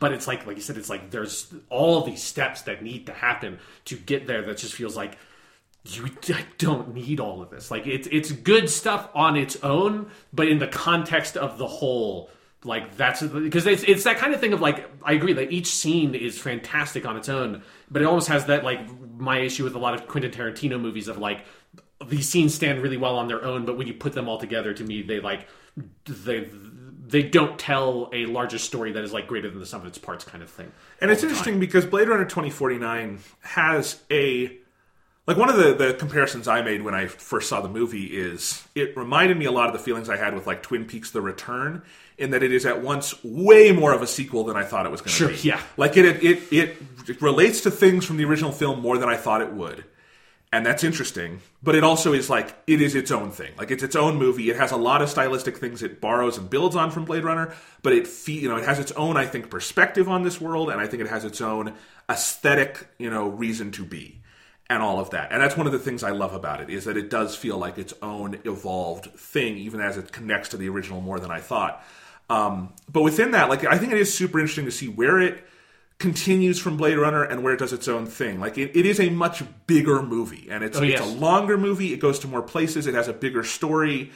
And I think that's fine. I think that's an interesting way to take it because you can't actually get much more intimate than the original Blade Runner. I don't think you could go smaller than that. No. Um, but like within that, they still have, I think, the general sense of pace from the original Blade Runner, and they still also know that like the plot is still secondary to character building, atmosphere, all these other things. Or I, here's the thing: I don't know if the script knows that. Yeah. Denis Villeneuve Yeah. absolutely knows that, and so there's a lot of stuff in this movie where, like, I bet you could film this script and make it like a two-hour movie, but that's not Blade Runner then. And so he filmed it as a as Blade Runner to me, and it, that means longer, more elongated. And you have some scenes that, like, you know, I think maybe the best scene in the movie in terms of I think what it says about the film and its themes is probably the, the threesome scene with the AI lady and the the woman played by Mackenzie Davis and Ryan Yeah. Gosling. It has nothing to do with the plot. I mean, I guess there is that little thing where she plants the tracker on him, but it is mostly it's kind of like multiple scenes in the original Blade Runner where we're not advancing like the hunt for the androids, but we are furthering what this world means and says. And there is sometimes a push and pull, I think, between where the movie's heart is and where the plot might want to push it. Because Yeah. I actually do ultimately like the story this movie tells a whole hell of a lot, and I think it gets to some really powerful emotional places at the end. I would agree that I think you could tell that story in a more pared down fashion. Yeah, because to me, it's because it, does. It feels like Denis, Dennis Villeneuve sort of has this like really good sense of like what he can borrow and take from the original Blade Runner that like suits his talents as a filmmaker and uses that really well. But he's also like applying those things to a script that like one of the things I was really kind of shocked by with the movie is that it's an epic. Like it's it's it's a hero's journey plot. Like Yes. beat to beat like it's one of the most like hero's journeys plots i've seen in a while and that was something i was like i still haven't fully processed how i feel about that because i only saw the movie the one time so And it's I like that, but but we can talk about it. Yeah, but like it feels something like it, it felt in the moment and it like still feels to me like really antithetical in a lot of ways to what blade runner is and like kind of what cyberpunk is. Like it's directly antithetical to film noir. And and, and blade runner is sort of like a pseudo film noir movie.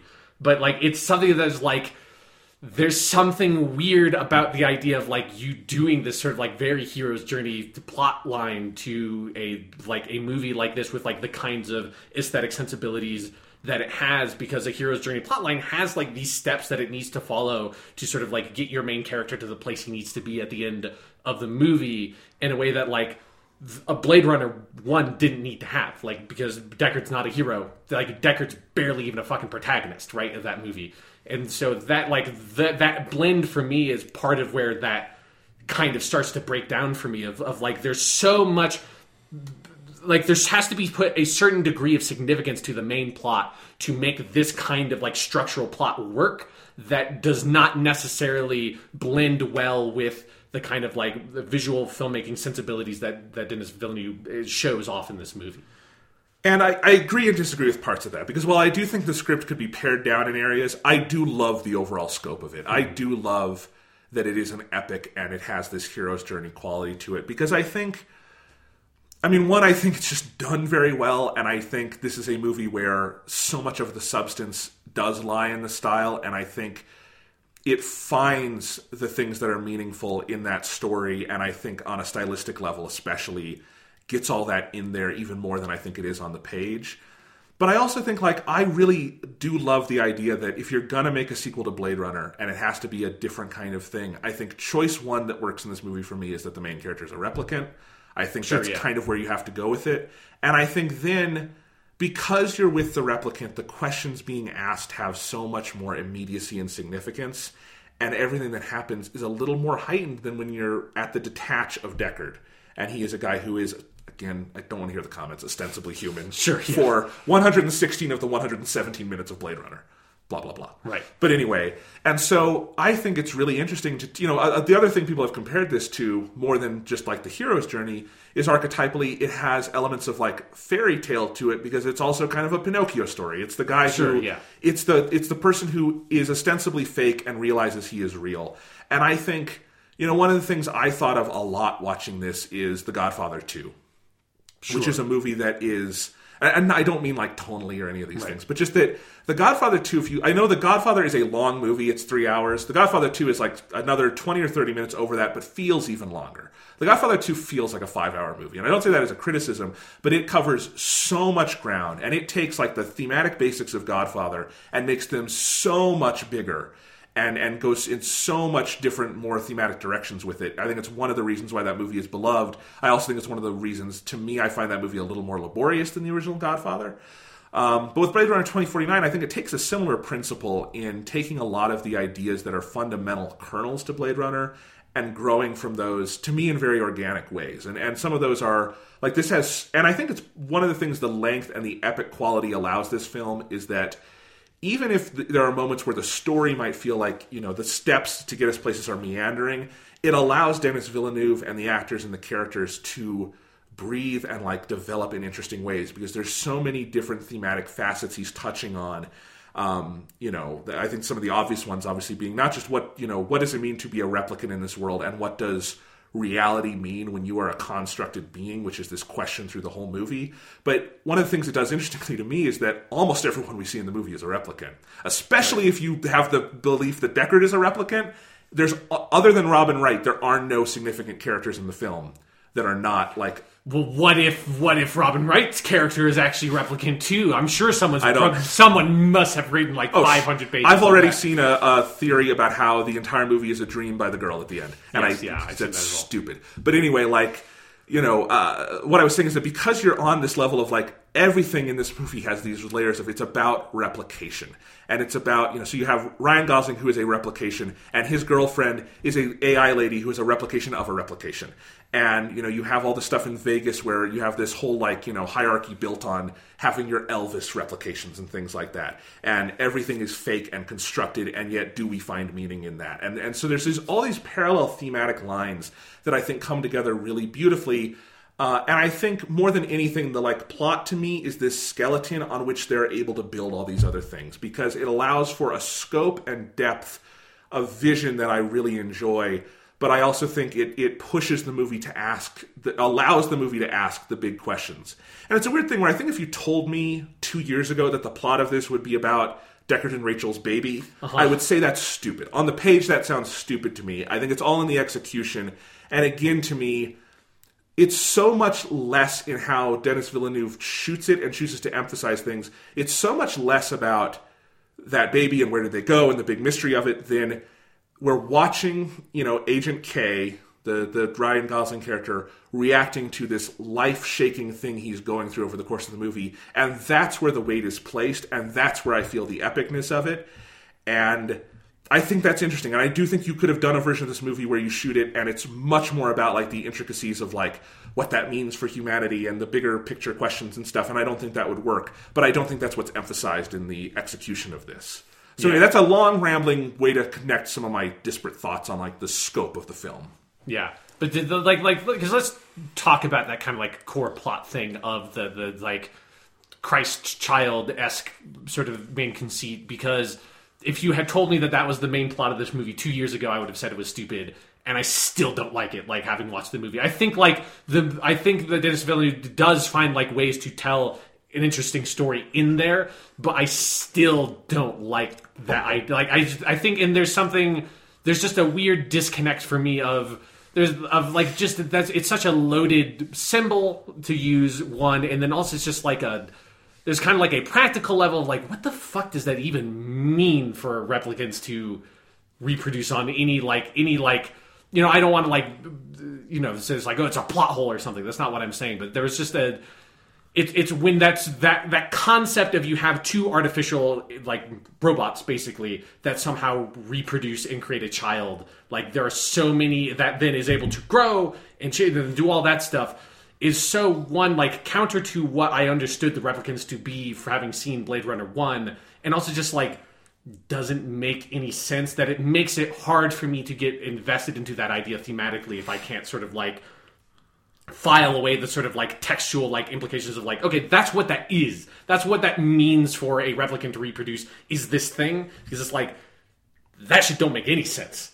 But then also i think it's just like the the the idea of that being the main plot and of that being like the sort of like main motive just didn't really work for me. It's kind of hard for me to sort of like precisely think of and like explain why. I think i need to have to like watch the movie again to get a better reason for it but it was something that like because I also think it like it plays the card so hard of like well of course that means that you're supposed to then think that K is going to be the kid but then obviously because you're supposed to think that K is supposed to be the kid he's not the kid. And like those that like that core mechanic of the plot is so brazenly obvious from like the the core conceit that they introduce like 15 minutes in that it helps make the plot like feel more laborious than it actually is.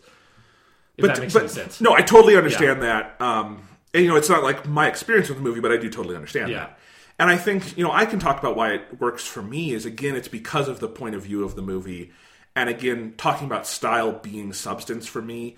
Um, and I guess within style, I'm including a lot of the aesthetics and everything, Right. and, and also Ryan Gosling's performance, because I think this is one of the best performances Ryan Gosling's ever given, and I think he's an amazing actor. Um, in fact, if you want to see a movie where I think he gives a very similar performance in a weirdly similar story, uh, the the 2011 movie Drive is actually a great precedent for his work in this. But um, what I was going to say is that I think it's again because of that POV and we're following him through it.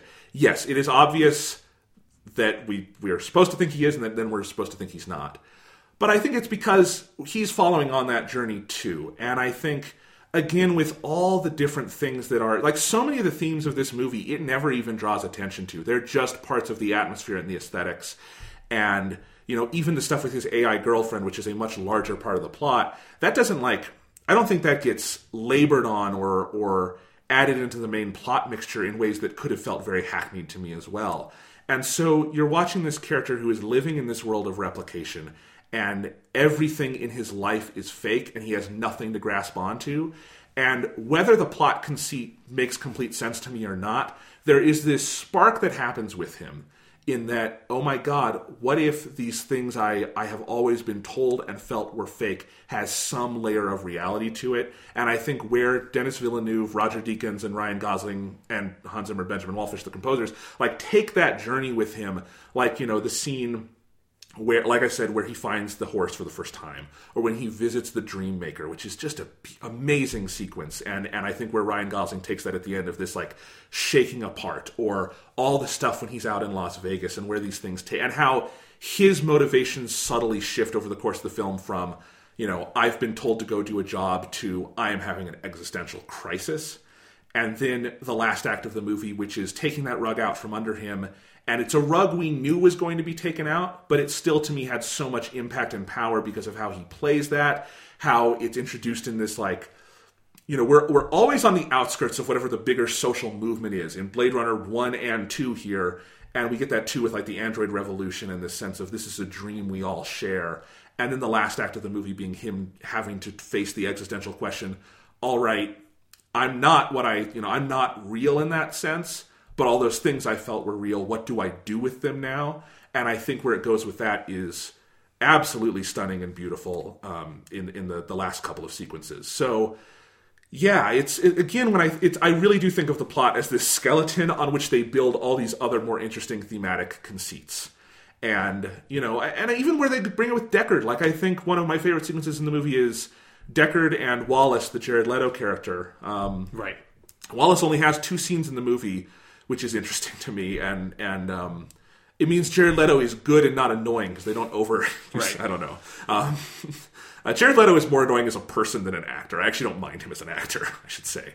But anyway, like this, the second scene with Wallace is the scene with Deckard, and it's the whole thing about Rachel, and he can, you know, it, and you get a lot of all of Wallace's motivations for this. But again, it's ultimately centered on Deckard like reckoning with this thing in his life where there's this ambiguity about whether he is real or not, which I think is probably a good acknowledgement of the 30 years of fan debate on that. Sure, yeah. And whether, you know, because Rachel was a replicant, whether that was real or not, they made this child, you know, what was that? And Harrison Ford has this line in that sequence where, you know, Wallace is trying to push all these pressure points and he just says, I know what's real.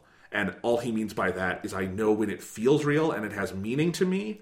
And that's to me like the thesis of the entire movie and what keeps coming up in these different, you know, and I and I think the movie has different critiques too. Like I don't think you're supposed to see the thing with the AI girlfriend as like this beautiful romance going on. Right. I actually think it's a really interesting thematic counterpoint to Rachel in the original film. And consistently those ideas of characters through this plot having to grapple with what is and isn't real and what feels real and meaningful to them um, is interesting. And I also, this is one of the things I said after my first viewing of the movie, is there's a million metatextual things I think going on in this film as well, in terms of where it's in conversation with Blade Runner, where it's in conversation with the cultural conversation of Blade Runner, and even things like how the film uses digital photography and the entire idea of reality again, and or what is organic and what isn't. I think there's a lot of metatextual conversations in the movie too, but I guess yeah, I, and I guess what I can say also is I know I keep going off on like tangents about this. It's because it's a movie that is while it has this plot structure that is actually you know you could say much more concrete than the original Blade Runner in terms of point A to B.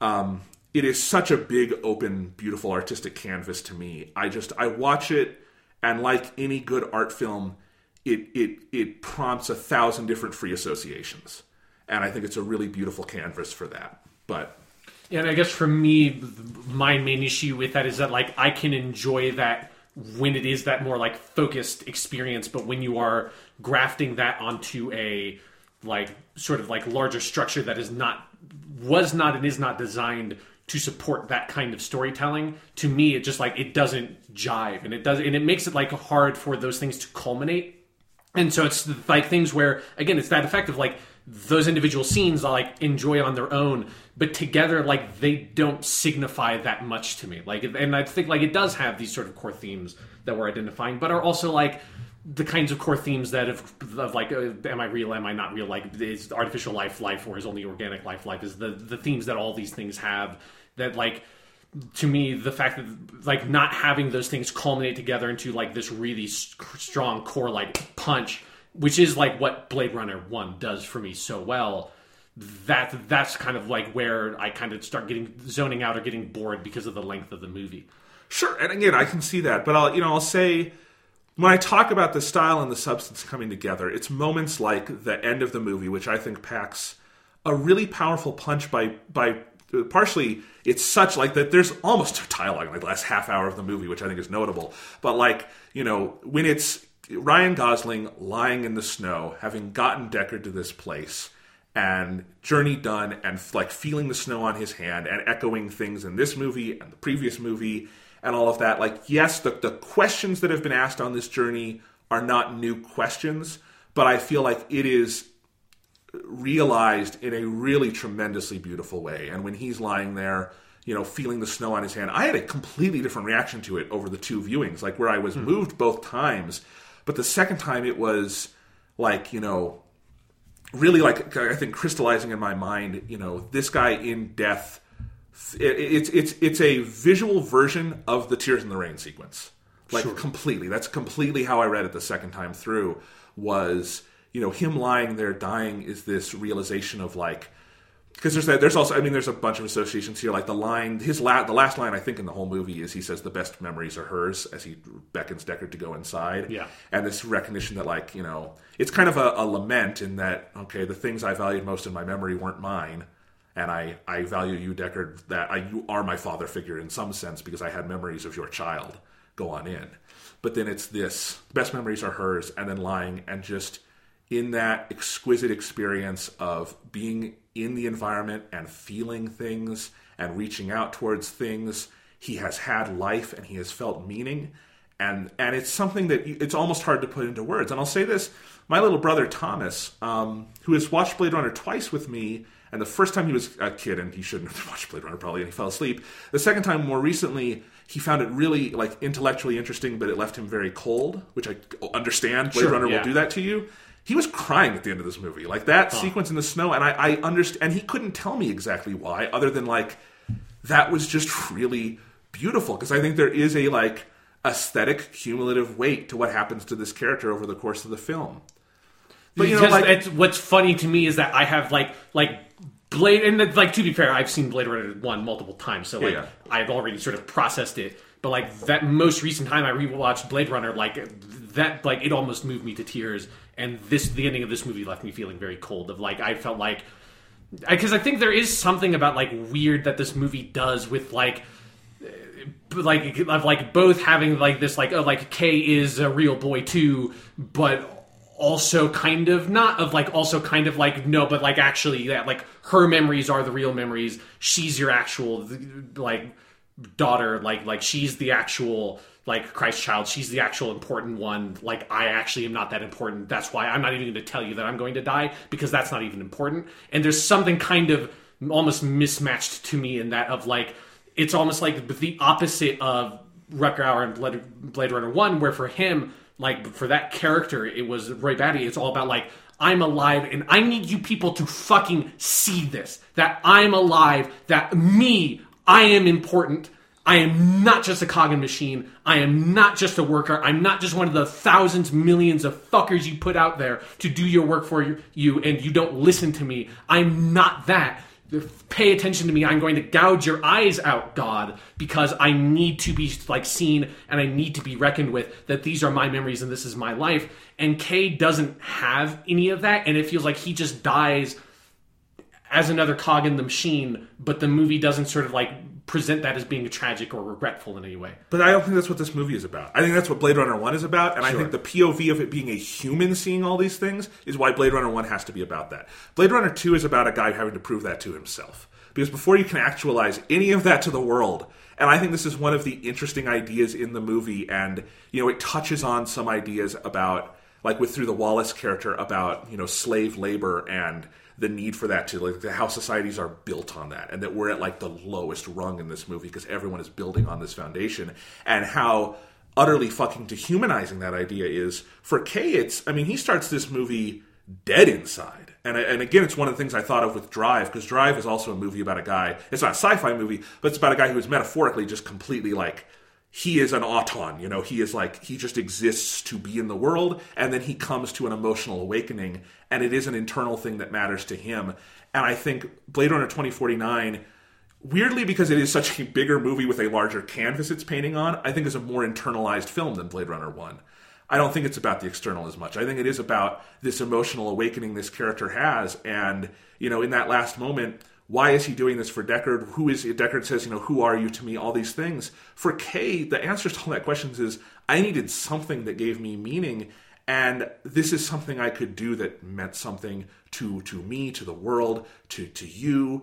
And now I feel alive in this moment. And all of that goes unsaid, but I feel it very powerfully. And I actually think it's an interesting counterpoint to the anger of Roy Batty, who couldn't be the protagonist of his own movie because he's he is too much of fire, you know.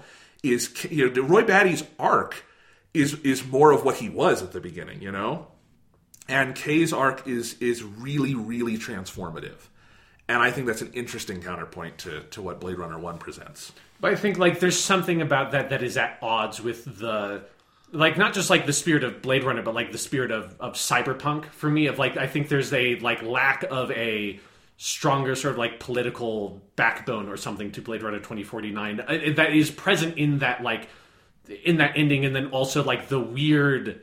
Like the really strange way they do that kind of like pseudo replicant rebellion thing that is like sort of brewing in the background, but you don't know much about, you don't spend much time with. That's also one of the areas where you get some of the more like face palmy kind of dialogue moments where the dialogue is very on the nose where the the one woman the, the sex worker says uh we're more human than human she like just says that it's like you can't you don't no don't say that line I, I took that as a very self-aware, like tongue-in-cheek thing. i don't know i think there's I mean, something it's about the way literally- it was framed to it's- me that didn't feel Okay. that way to me it's just like because it's also like there's a lot of particularly at the beginning of the movie with the the cop dialogue like there's just it, like in the Robin Wright character, like there's like a lot of lines in this movie just, just are like a very like on the nose, sort of cliche genre lines that it felt weird to me that like that that they would even be in the movie. That felt like this is something you should have like sanded over a little bit and like kind of personalized a bit more.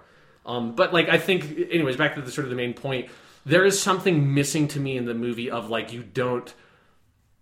I feel like you don't experience that kind of like the slums. You don't experience that kind of like lower class oppression in a way that feels odd to me. And it's one of those things of like is also present in them borrowing so much of the basic setting of Blade Runner 1, which was a setting constructed um, partially on the back of like specific globalist anxieties of like the early 80s of Asian countries like Japan and China specifically taking over American culture and like like like the China becoming fully settled in its communist government and having like this big population boom, and Japan beginning like beginning its economic boom of the 80s. There were specific economic and social anxieties in America at the time that create that landscape of oh we're like American culture is completely subsumed in this like really intense Asian fusion culture that has totally taken over LA and you know white people are basically a minority in sections of that movie and there are lots of Asian actors all over the place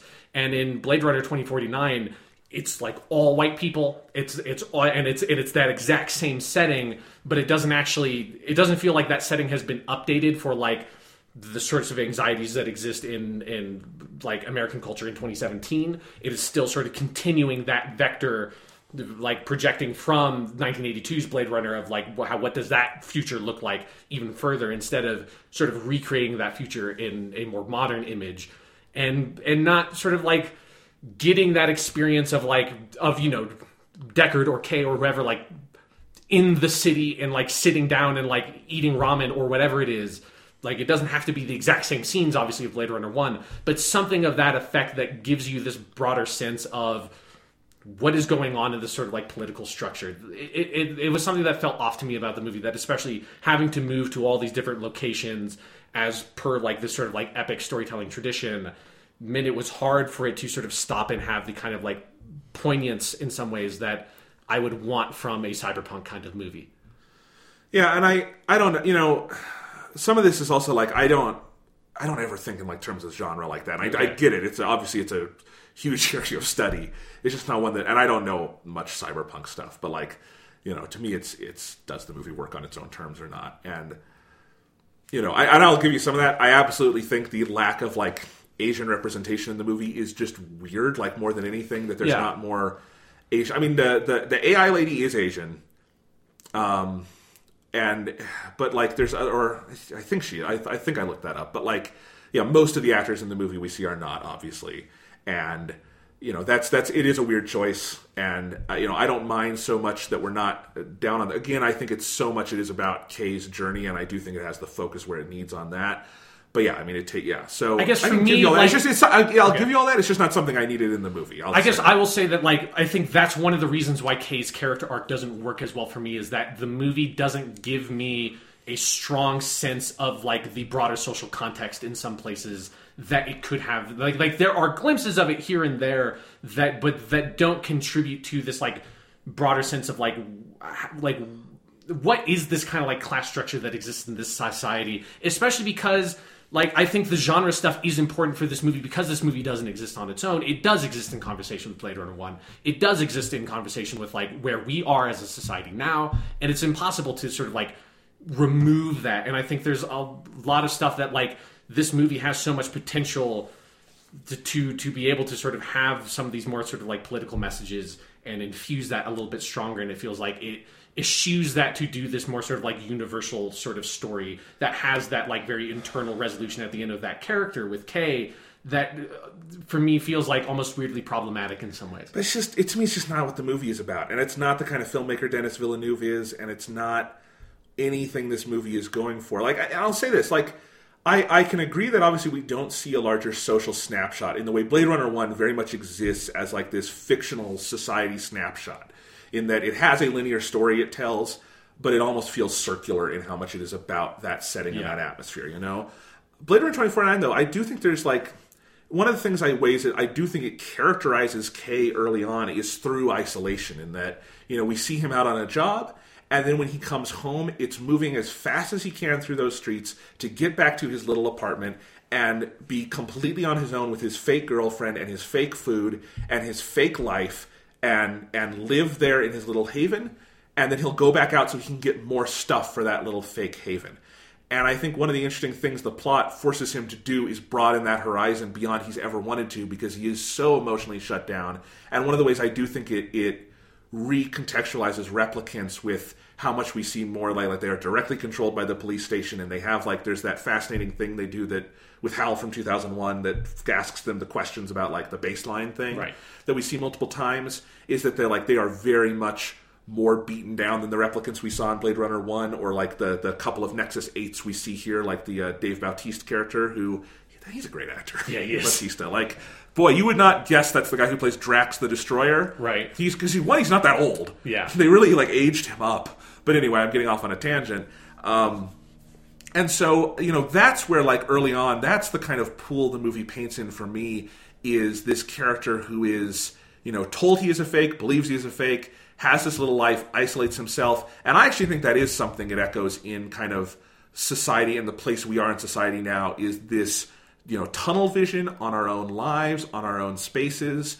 Uh, on these, you know, fake and artificial experiences we can dive into and be a part of, and that the, as the world gets bigger and denser, the more we are on our own. And I think that's one of the things that I see in K early on. And I think it's one of the the important like um, fundamentals the movie is built, foundations the movie is building on from the beginning. for me like i just the movie didn't really affect like didn't nail that note to me because i think you don't get this a strong sense of that contrast of that like because like you have to what you have to do in doing that very like modernist you know like individual in the city but you are isolated in your like in the sea of humanity is you have you have to have that sea of humanity. And so much of this movie emphasizes and like beautifully it emphasizes these huge empty wide massive open spaces. It's like so much the palette and like style of the movie is like you have these huge wide open spaces. And sometimes a little bit you get into that like that heart of the city. But it, to me it was never quite enough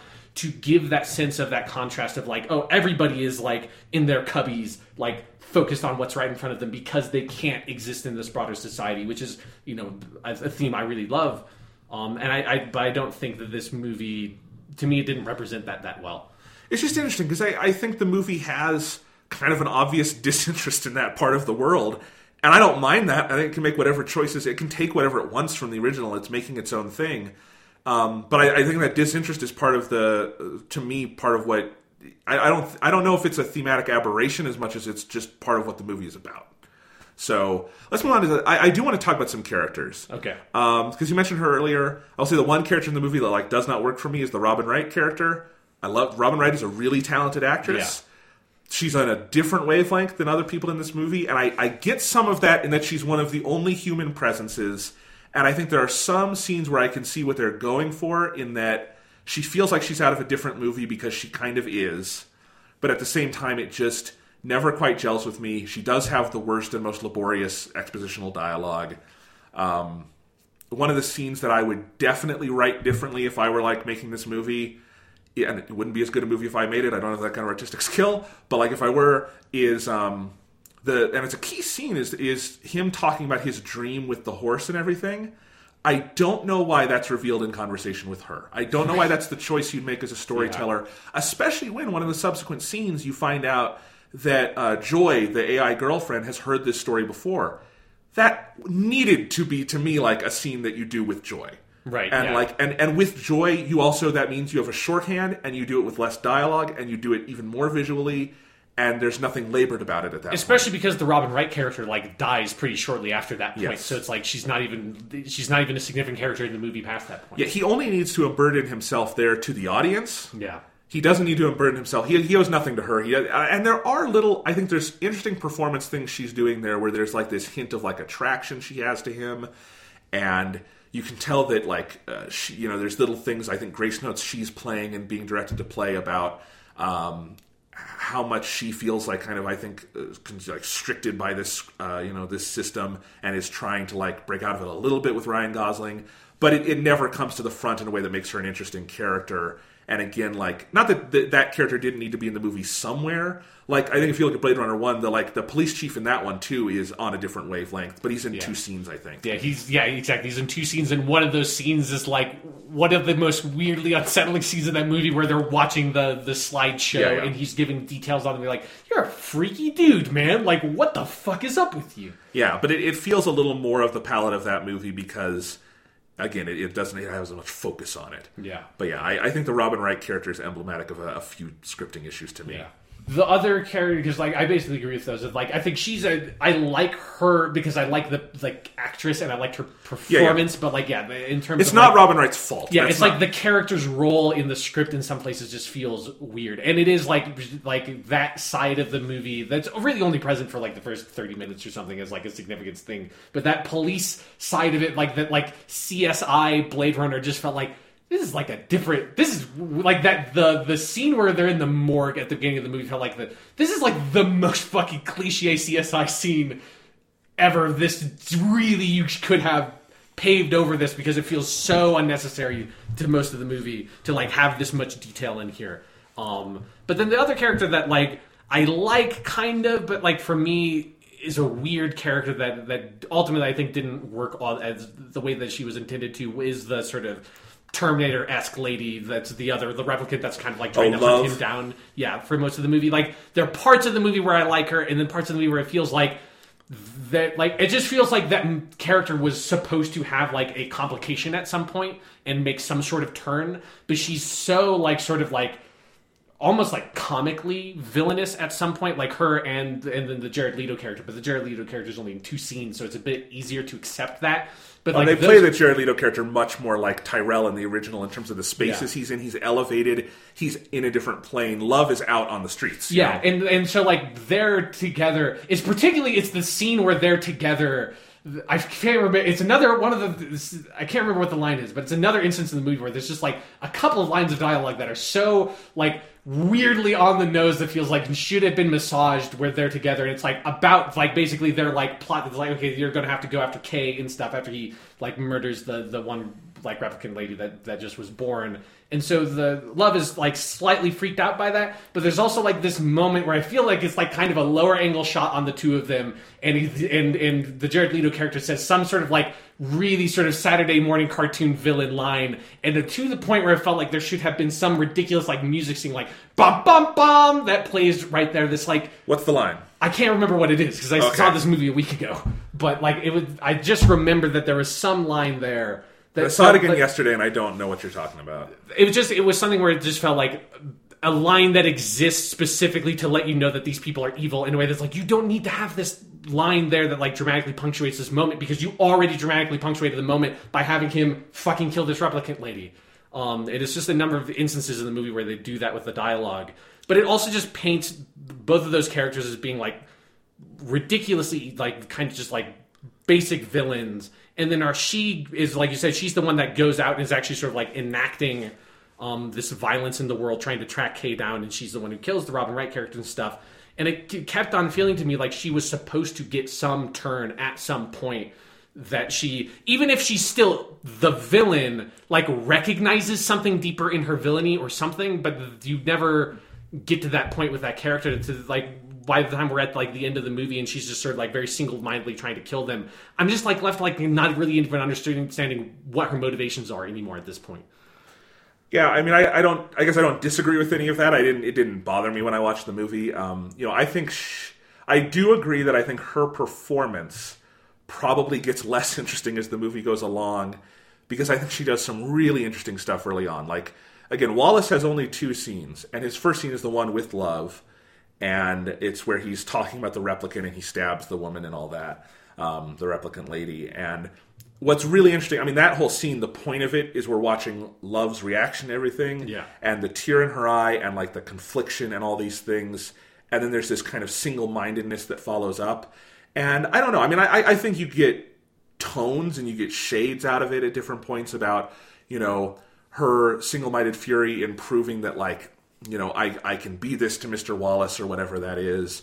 In I, I think there's some kind of almost maniacal like hatred for the idea of this child she's trying to find and and this you know but but again it's shades it's tones it's not fully fleshed out notes i don't think and it's something that to me it's like it's that scene where she sees how like she's like directly witness to how awful Wallace is and how much he doesn't give a shit about replicants how much like he he will just kill them for nothing because he, he will just create them and kill them if they are failures to him that like seeing that and having her like really intense emotional reaction to me like that felt like that's setting up like some turn later for that character sometime down I, down the movie. I'll say I think the one you know the the level I do think she works on is as the counterpoint to Kay of they are both replicants who are you know like new generation very controlled sent on a mission by the people who own them and one of them has this emotional awakening over the course of the movie and one of them stays you know really tied to that mission over the course of the movie and it ends in that phenomenal sequence in the with up against the sea wall and like just this amazing piece of filmmaking I, we have to talk about. And you know i think there are some things like roger deakins does in the cinematography that are amazing there where like you know the final part of that of their fight is Kay above the water holding her below the water and we see from her perspective up on him and his perspective down on her. And I think there is supposed to be a, a dichotomy there a duality there between these two figures who have you know kind of gone to their grave in very different ways. But I, I agree there's probably ways you could turn her and I don't mean I wouldn't even say turn I would say just flesh out yeah. and something to maybe explain more of where that motivation comes from. Uh, you know, there's a line she has at the end after we th- she thinks she's killed Kay, where she says, "I'm the best one." That sounds like there was a scene that set that up, and I don't know where that line came from. Right. Um, not that I need, not that I need it to be that explicit. Again, I think some of that is in the performance and how it's seen over the course of the film. But yeah, there's there's something missing there probably. Yeah, it just felt a bit too one note, especially because she's she's one of like the most significant like recurring characters mm-hmm. in the movie because she comes up so much.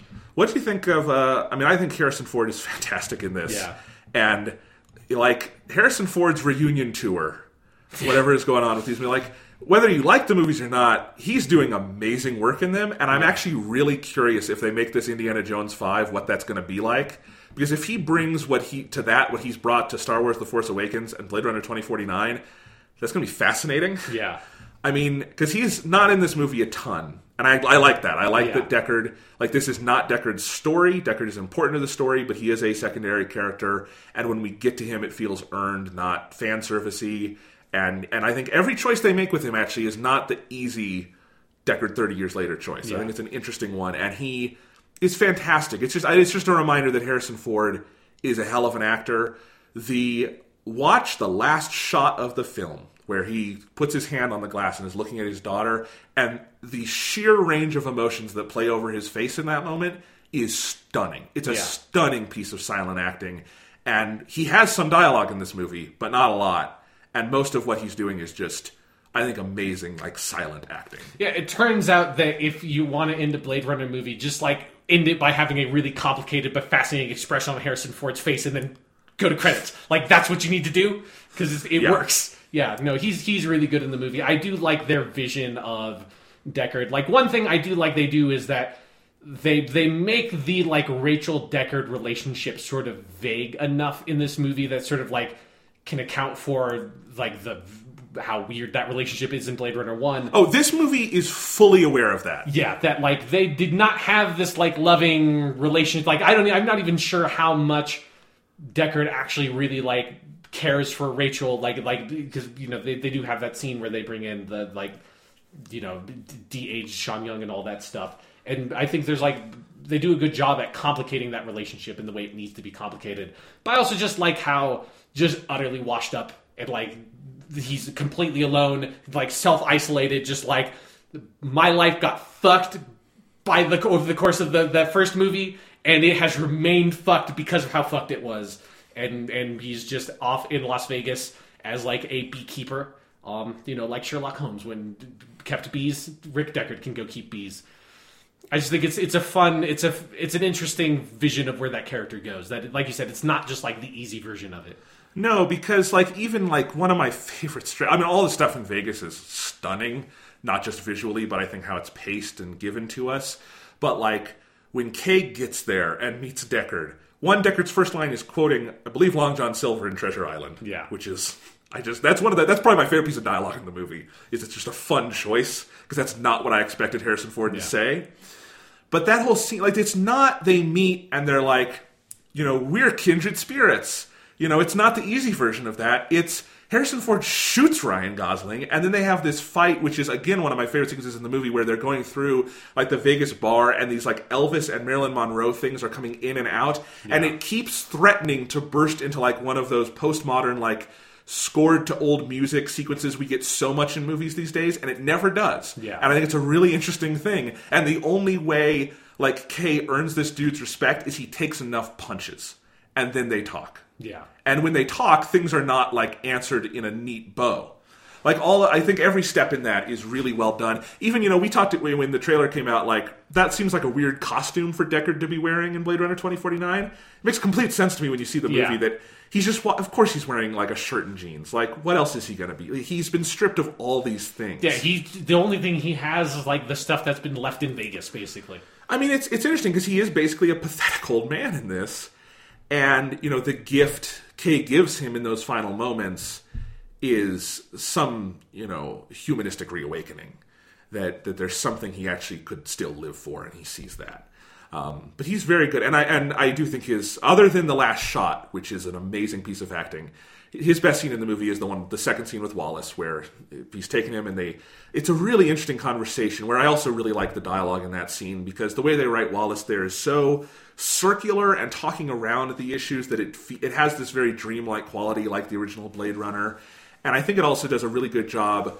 How they choose to straddle the line of is Deckard a replicant or not, I really like in this movie. Yeah. Where where they bring it in is Wallace says like, okay, Rachel was built to be the replicant who could procreate, and it's like, okay, so that's that's what her purpose was, and he has this line about, um, you know. Is it you were programmed the same to, to or is it you know your entire programming was to fall in love with her? Is that the reason you were called there that day? And then he says, and then I think Wallace's last line in that section is something like, or maybe it wasn't. And and like making him question this whole reality. And I think it gives a, a bone to the Deckard is a replicant group. Yeah. But it also gives a bone to the ambiguity is king group because that's what that whole scene is about is that you know, okay, there was some larger purpose, and Wallace is pursuing some larger purpose, and there are all these grand machinations, and Deckard is at the center of it in this scene because he has some obscure piece of knowledge, and his ultimate conclusion, Deckard, like that, that keeps him grounded in that moment, is just saying, "I know what's real, and what's real was whatever I felt there, whatever we had together." It does not, I think, elevate that to like a grand romance. It doesn't denigrate it to nothing. I think it, it walks a lot of lines interestingly, and I even like how they use the de-aged Sean Young in that sequence. And here's why I like it: is I was never sure if that was supposed to be actual Sean Young de-aged or like a stand-in, because the whole point is it doesn't look quite like her. Yeah. Which I actually think is a very savvy use of the de-aging technology, because even at its best, it's ne- it's always going to be a little eerie. So why not lean into it? Yeah. And they lean into it the right way there. Um, and I like his as Harrison Ford does a good kiss off line, and, and his kiss off line here is her eyes were green. Yeah. So yeah. Yeah. Harrison Ford's really fucking good. Ryan Gosling is News fucking at news at eleven. yes. Harrison Ford is really fucking good. Ryan Gosling also in this movie. Can I don't I can't praise Yeah. him enough. He's an amazing actor and he's so good in this. Yeah, he is. Because I haven't really seen much that he's been in. Like Okay. it was something I hadn't realized because it's something where he's so popular and like you know Yeah. like you see him on posters and like billboards and stuff all the time that I hadn't realized like wait because I haven't seen like Drive like I, I Yeah. didn't see La La Land like I haven't seen a lot or I, and I never saw Looper. I, that's one of those movies that I always keep on. He's not meaning- in Looper. Is that who's, who's the That's Joseph Gordon-Levitt. Joseph Gordon-Levitt? Sorry, Yeah, no worries. But, like yeah, but there's like a, there was one other movie.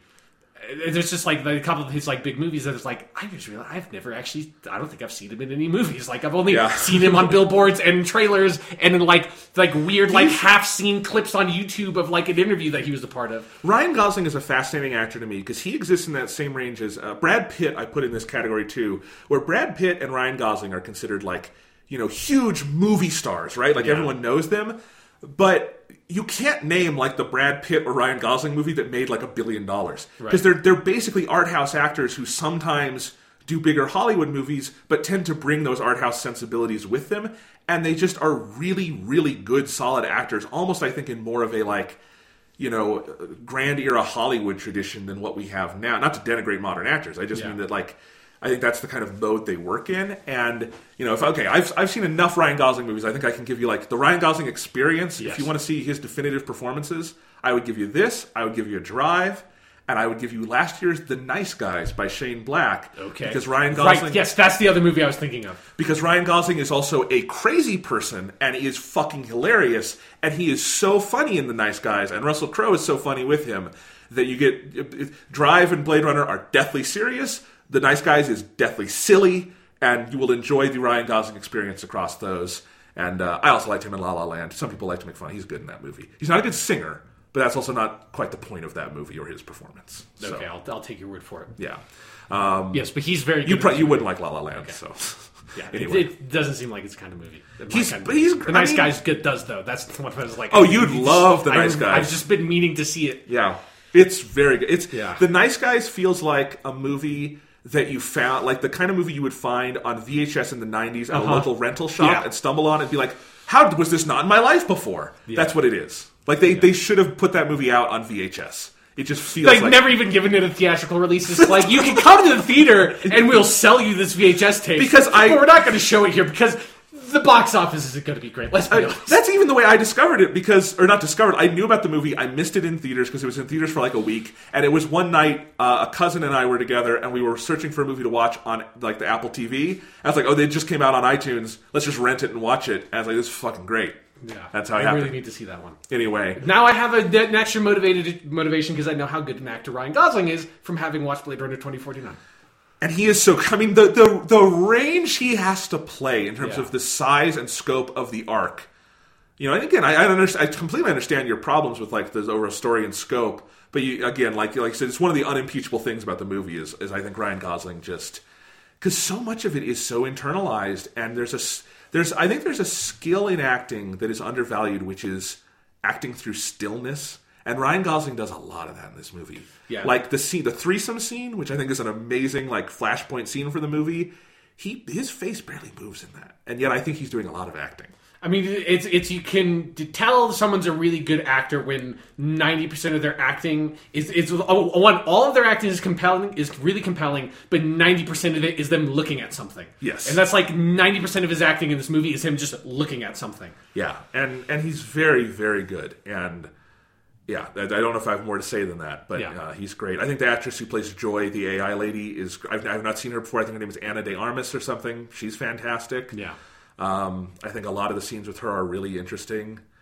But I, I, I really like the effects with that character as well. I think they did a really good job of like sort of moving between this interesting Yeah. like she's holographic and then Oh, in some places being more physical, eh, depending on like where the story was with. Her. And if I had to guess, those look like in-camera effects. Like that, like uh, one way you could do that is like shoot a plate without her there, and then one with her there, and then like adjust the opacity, which is like half in camera, half not. But that it looks more like that than like they put her on a blue screen or something. Right? Yes. Yeah. It looks very t- like she looks like she's in the space, even if she's see-through. And I don't know how to explain it, but that's a great effect. Yeah. like the again, part of why that threesome scene works so well, and again, i suspect this was largely in camera, is how you have her layered over Mackenzie Davis, and like the way these bodies kind of come in and out. Oh, it's an amazing sequence, like avant-garde kind of Yeah. art statement. Um, but we haven't talked about the actual star of the movie yet, like the guy who should have his name on the top of the poster, and that's Roger motherfucking Deakins. okay. Yeah. Jesus. Yes. Yeah. Jesus. I mean, if you don't know Roger Deakins' name, you don't pay attention to cinematography because he's one of the kings. To me, it's him and Emmanuel Lubezki are the two best living cinematographers, and there, there's a bunch of other ones, but they're at the top. Uh, he has shot almost all of the Coen Brothers movies.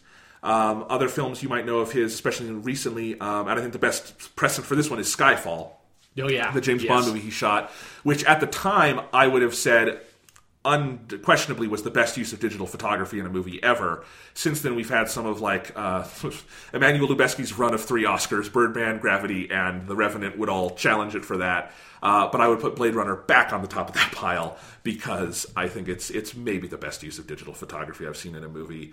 And part of it is like when Deakins shoots digitally, it's unlike anyone else. Like when Lubezki shoots digitally, it's usually to do these experiments with like how much you can move the camera, as in Birdman or some of the later Malick films, or how you can use natural light, such as in The Revenant, which is an, an amazing feat of cinematography, and I think deserved every inch of that award it won, even if I think the movie is problematic. Roger Deakins does this really interesting thing with digital photography where I feel like he is dead set on not just proving that digital can be 35 millimeters like equal, but that it can in some way surpass it. And I will say, Skyfall and Blade Runner 2049 are two of the only times I've sat in a theater and said, cinema might be okay. Right. yeah. because, like, I love the look of film, and there's been, look, there's been plenty of great digitally shot movies, but in general, when I go back and see a movie shot on film, there's just something where it's like, oh, look at what we've lost. I don't feel that at all with Deakins' digital work. Yeah. Um, the writer Kristopher Tapley, he writes currently for Variety, has said, and he writes a lot about cinematography, has said that Deakins going digital was like Bob Dylan going electric, where like it took the core of what he was and exploded it into something bigger than you could have imagined. And I think that's so true about Deakins' digital work. And it's one of those metatextual things I was thinking of is that the the photography in Blade Runner 2049 in so many areas and how it uses light and texture and kind of depth of detail and and how the colors are sometimes warm and cool but they all feel like they have so much depth and like you can just like you feel like you can reach out and touch it. Like this movie has a 3d version out in theaters. I don't know why. Yeah. it's all it's in 3d Yeah. it's just you don't have glasses on. You know all of that it, it it's more human than human. Like it's a thing that like digital is not real in the sense of you can't hold a digital film in your hands. There's no film strip and yet he's created something that looks as real or more than many of the great 35 millimeter feats of photography. And that's just a metatextual thing that like kept coming up to me in this film is that it feels like the like kay is trying to prove to himself that he has reality. The photography is constantly moving with this confidence that says it has this level of reality. And it's it's a really amazing thing. And just some of the things that are staged. You know you have some of those landscapes you talked about like the vegas ones are obviously very eye-catching but i think all the stuff over los angeles or in the outskirts. Uh, and then i think one of the best shot scenes in the movie is the seawall scene at the end the climax where like just the way the water is cascading and just how clear all the action is even though it's this very chaotic thing going on and it feels so claustrophobic. And there's these shots where you're from love's pov under the water looking up. I've never seen water shot like that.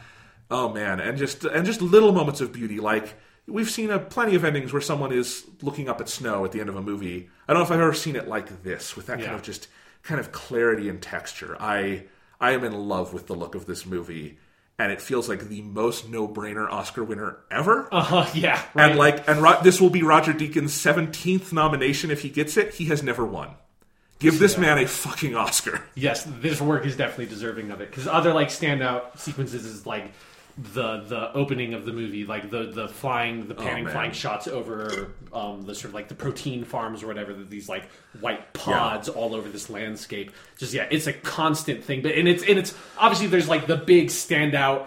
Like you know, sort of like oh fuck off, you're just showing off kind of sequences. It which is. it's like those the trend. It's a lot of like the transitions between like big scenes of where you know the flying cars flying from location to location. Like those are that like uh, you're just showing off moments. But it's also just like the meat and potatoes, like in Kay's apartment. You know, and like and just like like normal sort of like dialogue scenes and stuff like that.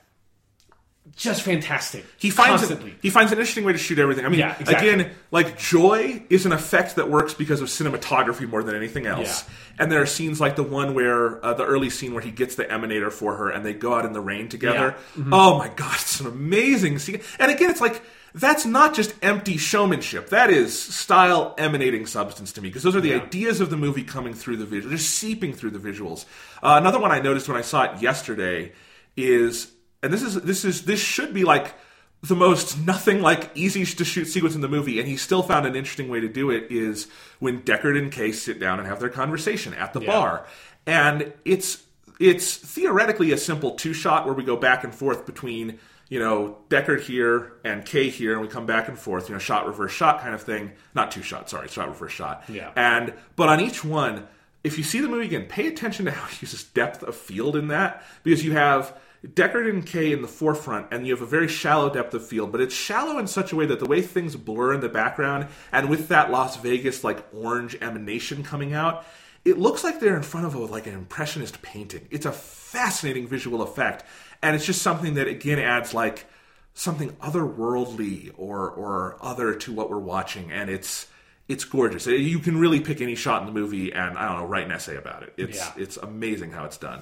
and just all the different ways that he you know realizes the different sort of like spaces in the Yeah. movie like you know kay's apartment versus where wallace is and like th- everything with like that whole facility versus like you know the the sort of like child slave labor camp and stuff like that all those areas and, and then obviously like the whole las vegas sequence and the color palette there and the way it's shot there he he brings this sort of like sense of style and texture to all these different locations that feel unique and build on one another as the movie goes You know, like I don't really give a shit about the box office of the movie. I could have told you it was going to probably bomb no Yeah. matter what. And I, and I actually think for what it is, I'm, I'm slightly impressed it did as well as it did. But um, the only thing that makes me slightly sad about that is that probably decreases the chances of this movie getting Oscar recognition. And it needs that cinematography Oscar. Yeah. It should at least get sound nominations. I mean, Yeah. Dunkirk should win those, but it should get the score needs a nomination. Production design, obviously. Yeah. Um, you know, makeup and hairstyling. Maybe there's a bunch, of technical ones you could do. A la like this should sweep those like Mad Max Fury Road did, frankly. Right. Yes. But then, like, I would also, you know, say Ryan Gosling probably deserves to get in. He won't, but that would be interesting. Harrison Ford should be in the conversation. Um, you know, I would say Denis Villeneuve for director would not be unwarranted. He's especially. I mean, this is the best movie I've seen this year. I, there's a lot to come, but you know. Anyway, uh, just getting back on track. It's just Yeah. I am a cinematography nerd. I love this stuff. The one Oscar category I do care passionately about is the cinematography Oscar. One because they usually get it right, or at least close to right. because it's like And- it's one of those that's like it's it's it's a thing that you can like really tell from watching the movie but it's also like design and production enough that most people don't really give a shit or really even understand what it is that there's like less of the politics behind it Yes, I think that's true, and it's, it's an interesting category. Like it tends to be every year. Like the five, they might not be exactly the five I pick, but I'm like, yeah, those are five amazing feats. And you know, you have years where like the Revenant is up against Mad Max Fury Road, and it's like. I, I think I probably would pick the Revenant too, but that's just great that we have that competition. i didn't realize they were making a sequel Oh no, not the Revenant Revenant.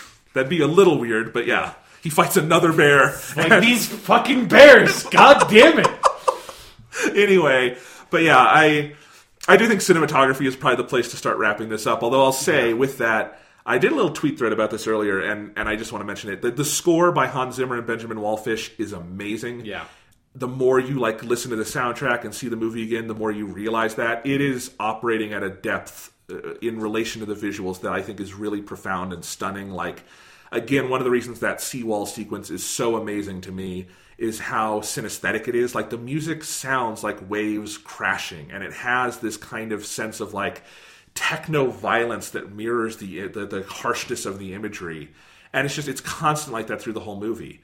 You know, I'm not going to say it's the superior to the Vangelis score because it it's it's borrowing too much from that for that to be the case, but it is a great score on its own merits, and I think that's a kind of amazing thing. And I would say the same thing about the movie. You can't say this is a better film than Blade Runner One. It's actually hard to compare them in a lot of yeah ways. they're very different. But uh, but you know it exists in the shadow and yet it also becomes its own thing. And you know we have some different thoughts on it but this has been a really interesting engaging conversation. Yeah.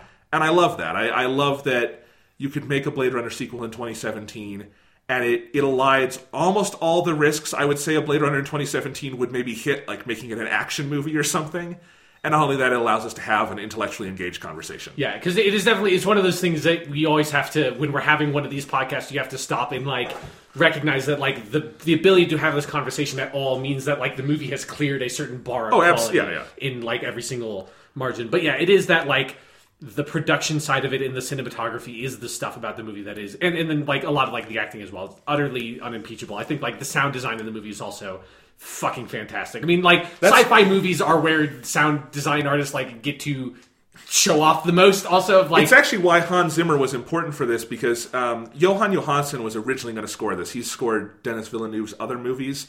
At some point, Hans Zimmer was brought on to help because I guess the the sound team like couldn't get the sounds of the Vangelis score right. Like they couldn't figure out the soundscape. And Hans Zimmer, in addition to being an amazing composer, is an amazing sound engineer. Like he's built whole sound libraries and stuff. And uh, my brother, who, who's a composer and saw this with me, he he said Hans Zimmer probably did not score most of this movie. Like it's probably Benjamin Wallfisch, who's one of the guys in his studio. Like it doesn't really sound like Zimmer, but Zimmer was probably instrumental in just getting the sound of this movie up and running. And it is amazing that it sounds the way it does. Yeah. Because you're working with you know samples and synths from 1982. Uh-huh. That's not easy to recreate. Yeah, and like like just updating some of like the the like the gunshot sound effect, which is so iconic from Blade Runner. But then also Yeah. like I've like I just love like sound effects for like sci-fi hover vehicles. It's one of my favorite things. It's one of the things that's always been fantastic about Star Wars. It's m- maybe actually secretly the best part of Episode One, The Phantom Menace, is the pod racing sound effects. Yeah, Or oh. actually like maybe actually like people talk about the Darth Maul like fight scene and like the John Williams score is really good. It's really actually just just the sound design of the pod racing um is really fucking good. Or like Destiny, one of my favorite Yes. things is still just using the Sparrow because Yeah. it yeah it sounds like a pod Yes, from that was Wars. another one of mine. It's Just like I think that's where you get to have all these interesting sort of sound effects, and the sound effects of the flying cars in Blade Runner 2049 are awesome.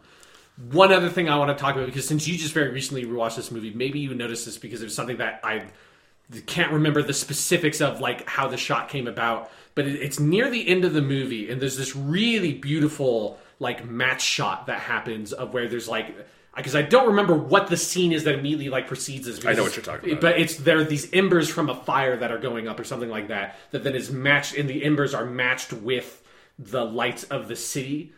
Remember Yeah. that shot? That yeah. Yeah, the Ember. I who the isn't the Ember scene after he finds the horse, or is it later in the movie? I can't remember specifically where it is. Like I just remembered like I just remembered that shot, like That's a- that match shot. That match shot is amazing, and they echo it later with uh, in the last scene when he's d- lying in the snow dying. You match it to her making a snow dream, Yeah. and you know a lot of themes come into play, including some bad fan theories. But like, yeah, yeah, but that's like that thing of like that match shot of the embers like turning into the lights of the city, or like a you took it from 2001. You did it like that's the one of like you did it. Now, like if I was like in a class and I was like, we're going to talk about some like basic kinds of cuts. Here's what a match cut is. Instead of going to the very easy 2001 match cut of the bone going to the satellite weapons station, I would go to that one and be like, look at this fucking thing. This is amazing. What you know what, when this comes out on Blu-ray, I want to buy it and just watch it for that match cut, and we can talk about it on the podcast. It's really fucking Yeah. good. It's Yeah. really like it's a it's a small weird dirty detail, but I was just like "That's like oh man yes like that's so because you just don't you don't get that kind of cut that often, but then also like there was just like it's such a beautiful transition of like of like sort of like you know reflecting that fire into like the lights of the city. Yeah, and it's I actually like the comparison to 2001 because 2001 is a directly associative like textual match shot. Yeah. and this is a much more art like artsy, you Yeah. know, like uh, thematically associative match shot. Yeah, but they're both like very clear match shots Yes. that also are like are really impressive. Yeah, no, I it's stunning. Uh, two other things I want to talk about. Uh, one is I have seen this movie in both standard 235 to 1 and IMAX, and I wanted to talk about that because it's interesting. They have not advertised this. The IMAX movie opens the mat. Like it's Huh. a it's a taller version of the movie. So the film the standard version is 235 to 1, which is just standard widescreen. We also call that scope. So you know that aspect ratio well. But what they've done is for IMAX, they've opened um, opened the mat. Just means they've uh, uh, heightened the image. They haven't cropped it. They've taken they've shown you more above and below. So it's now to 1.9 to one, which is close to a widescreen TV, and it's the aspect ratio of digital IMAX. Uh, Roger Deakins also did this for Skyfall. So Right. I guess, and it's it's easier to do that with digital because you can shoot however much you want and all that. Um, and obviously, if you're doing effects, you don't just do what's in the image. You kind of have to extend things out. Yeah. So it's kind of cool. Like I, um, I saw it twice. The, the thing is, the way I saw it the first time in 235 was on the my favorite theater in the world, which is called the Cine Capri. It's uh, the Harkins Theater chain has this. I have to drive a little bit for it, but it's worth it. It's the biggest screen in Colorado. It's 70 feet diagonally, and it's got a Dolby Atmos system. It's amazing, and the movie there looked perfect and immersive. And they've got this beautiful, you know, digital projector. I've never had a bad presentation there. It's utterly perfect. And IMAX is not because IMAX digital projectors are from the year like 2009, Right. And they're in 2K, which is Blu-ray resolution, and they look like shit. But I was curious, like I want to see that different IMAX presentation, and IMAX is still big and it's got good sound and everything. So I did go to see it. Didn't look as good as the Cine Capri um, because again, it's literally half the resolution, and the projector was slightly out of focus because if you go to a Regal Cinemas, I think they contractually have to have the projector slightly out of focus. It's a weird thing. Um, I mean, they have to make sure that they just ruin the theatrical experience for as many people as possible. It's just like I don't know why. I don't know. Someone who runs like most theater chains, or the people who run most theater chains, just seem to hate movie theaters. It's a weird thing. But it was interesting to see it with that heightened aspect ratio. What that does for IMAX is you're working at a size that it opens it up and you still like your eyes tend to go to the same places it would go in 235 to 1 you're not like supposed to be looking at that extra space but it sort of gives you this sense of visual immersion. Uh, and it is interesting because you definitely notice that it's a looser framing that like you know he cut it it, it, it cropped to 235 to 1 to for a reason. Like you didn't need to see ryan gosling's entire body. They cut at the Right. knees for a reason. But it is just it's super fascinating. You get to see more corners of the world. Um, i hope they include that framing on the blu-ray. I would love like disc 1 is the definitive 235 and disc 2 is like the imax version. Just because why not? And you'd get both framings and it might look cool on your tv uh, and it would be interesting to compare and contrast because there are some scenes that I think really benefited from it, like the scene in the rain with the Emanator with Joy for the first time. There's something about the height, like when she looks up and the rain coming down, that really like the size of IMAX was beautiful. And there's some others.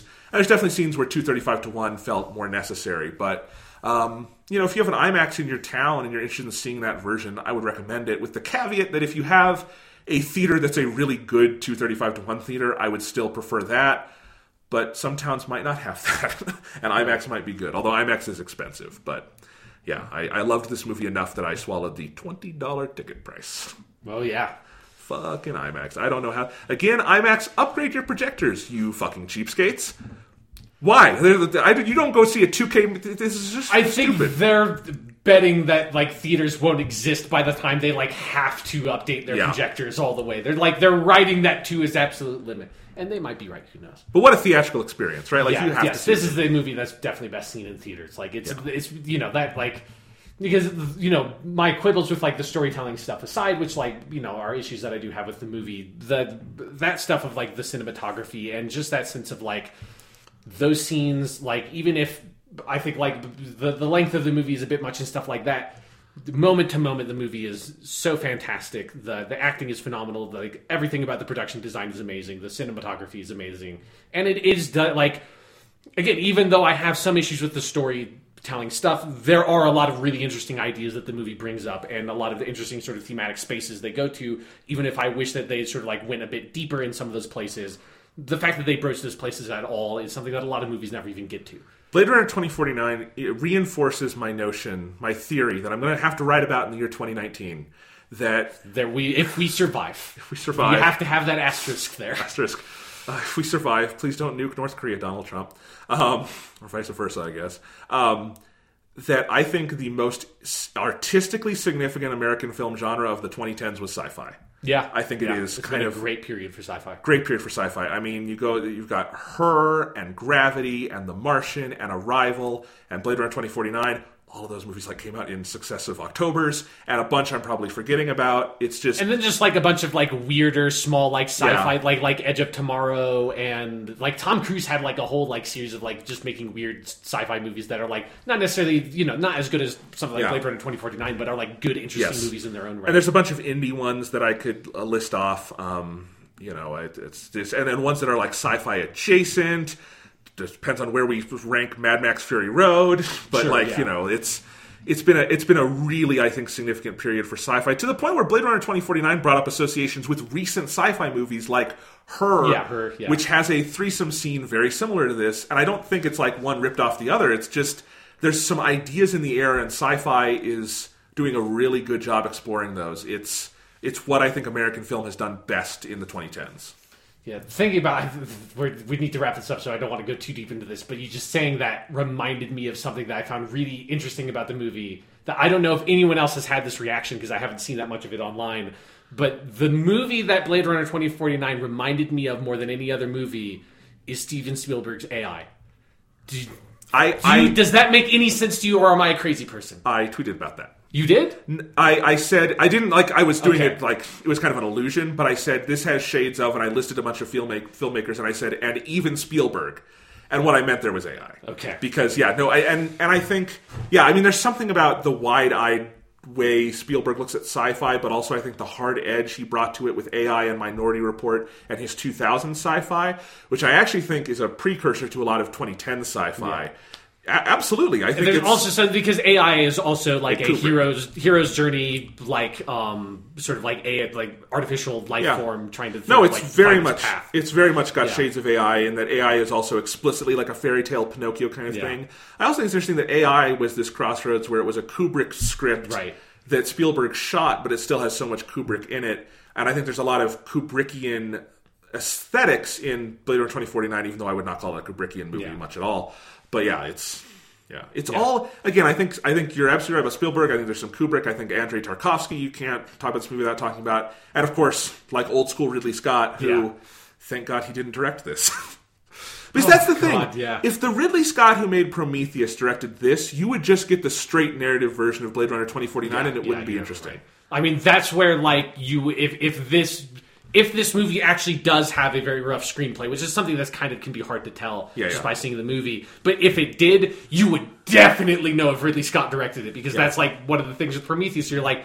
Oh, like you did, like Ridley Scott was not able to pave over any of the issues in this. And Prometheus is a well directed movie. I don't Yeah. want to be too down on it. Alien Covenant too, but like, yeah, it's There's is- just some things that some filmmakers are good at, and some things that they're not good at. And like dealing with like screenplay issues is not one of Ridley Scott's like bright points as a director. anymore. Once Anymore, upon a yes. time. But like also yeah. like the screenplay for Alien and Blade Runner are Yeah. fantastic screenplays. Sure, yeah, so- yeah. Um, but yeah, it's Yeah. yeah. So, anyways, there are so many things we could talk about. This has been a three and a half hour podcast. I'm happy we got to do this again. Yeah. Uh, Sean, it's it's go time from here to the end of the year. Next week, I'm playing Fire Emblem Warriors. Right, yes. Two right, weeks from now, I'm playing Super Mario Odyssey. You're playing Wolfenstein 2 at some point. Yeah, I'm still I'm I'm playing Nioh and I'll we'll have to talk about that in more depth because that's a great game. We've got so much stuff to talk about. We're going to do our Doctor Who bonus that'll be out sometime next week with the next podcast. Um, so much good stuff uh, coming your way, and uh, I'm excited to talk about it all. Yeah. I'm just still sitting here thinking like fuck are we if we're going to make it to the year 2049 I'm still sitting here thinking like are we going to make it to 2019 will we be able to have all the dumb Blade Runner memes because we made it to the year 2019 my bets are maybe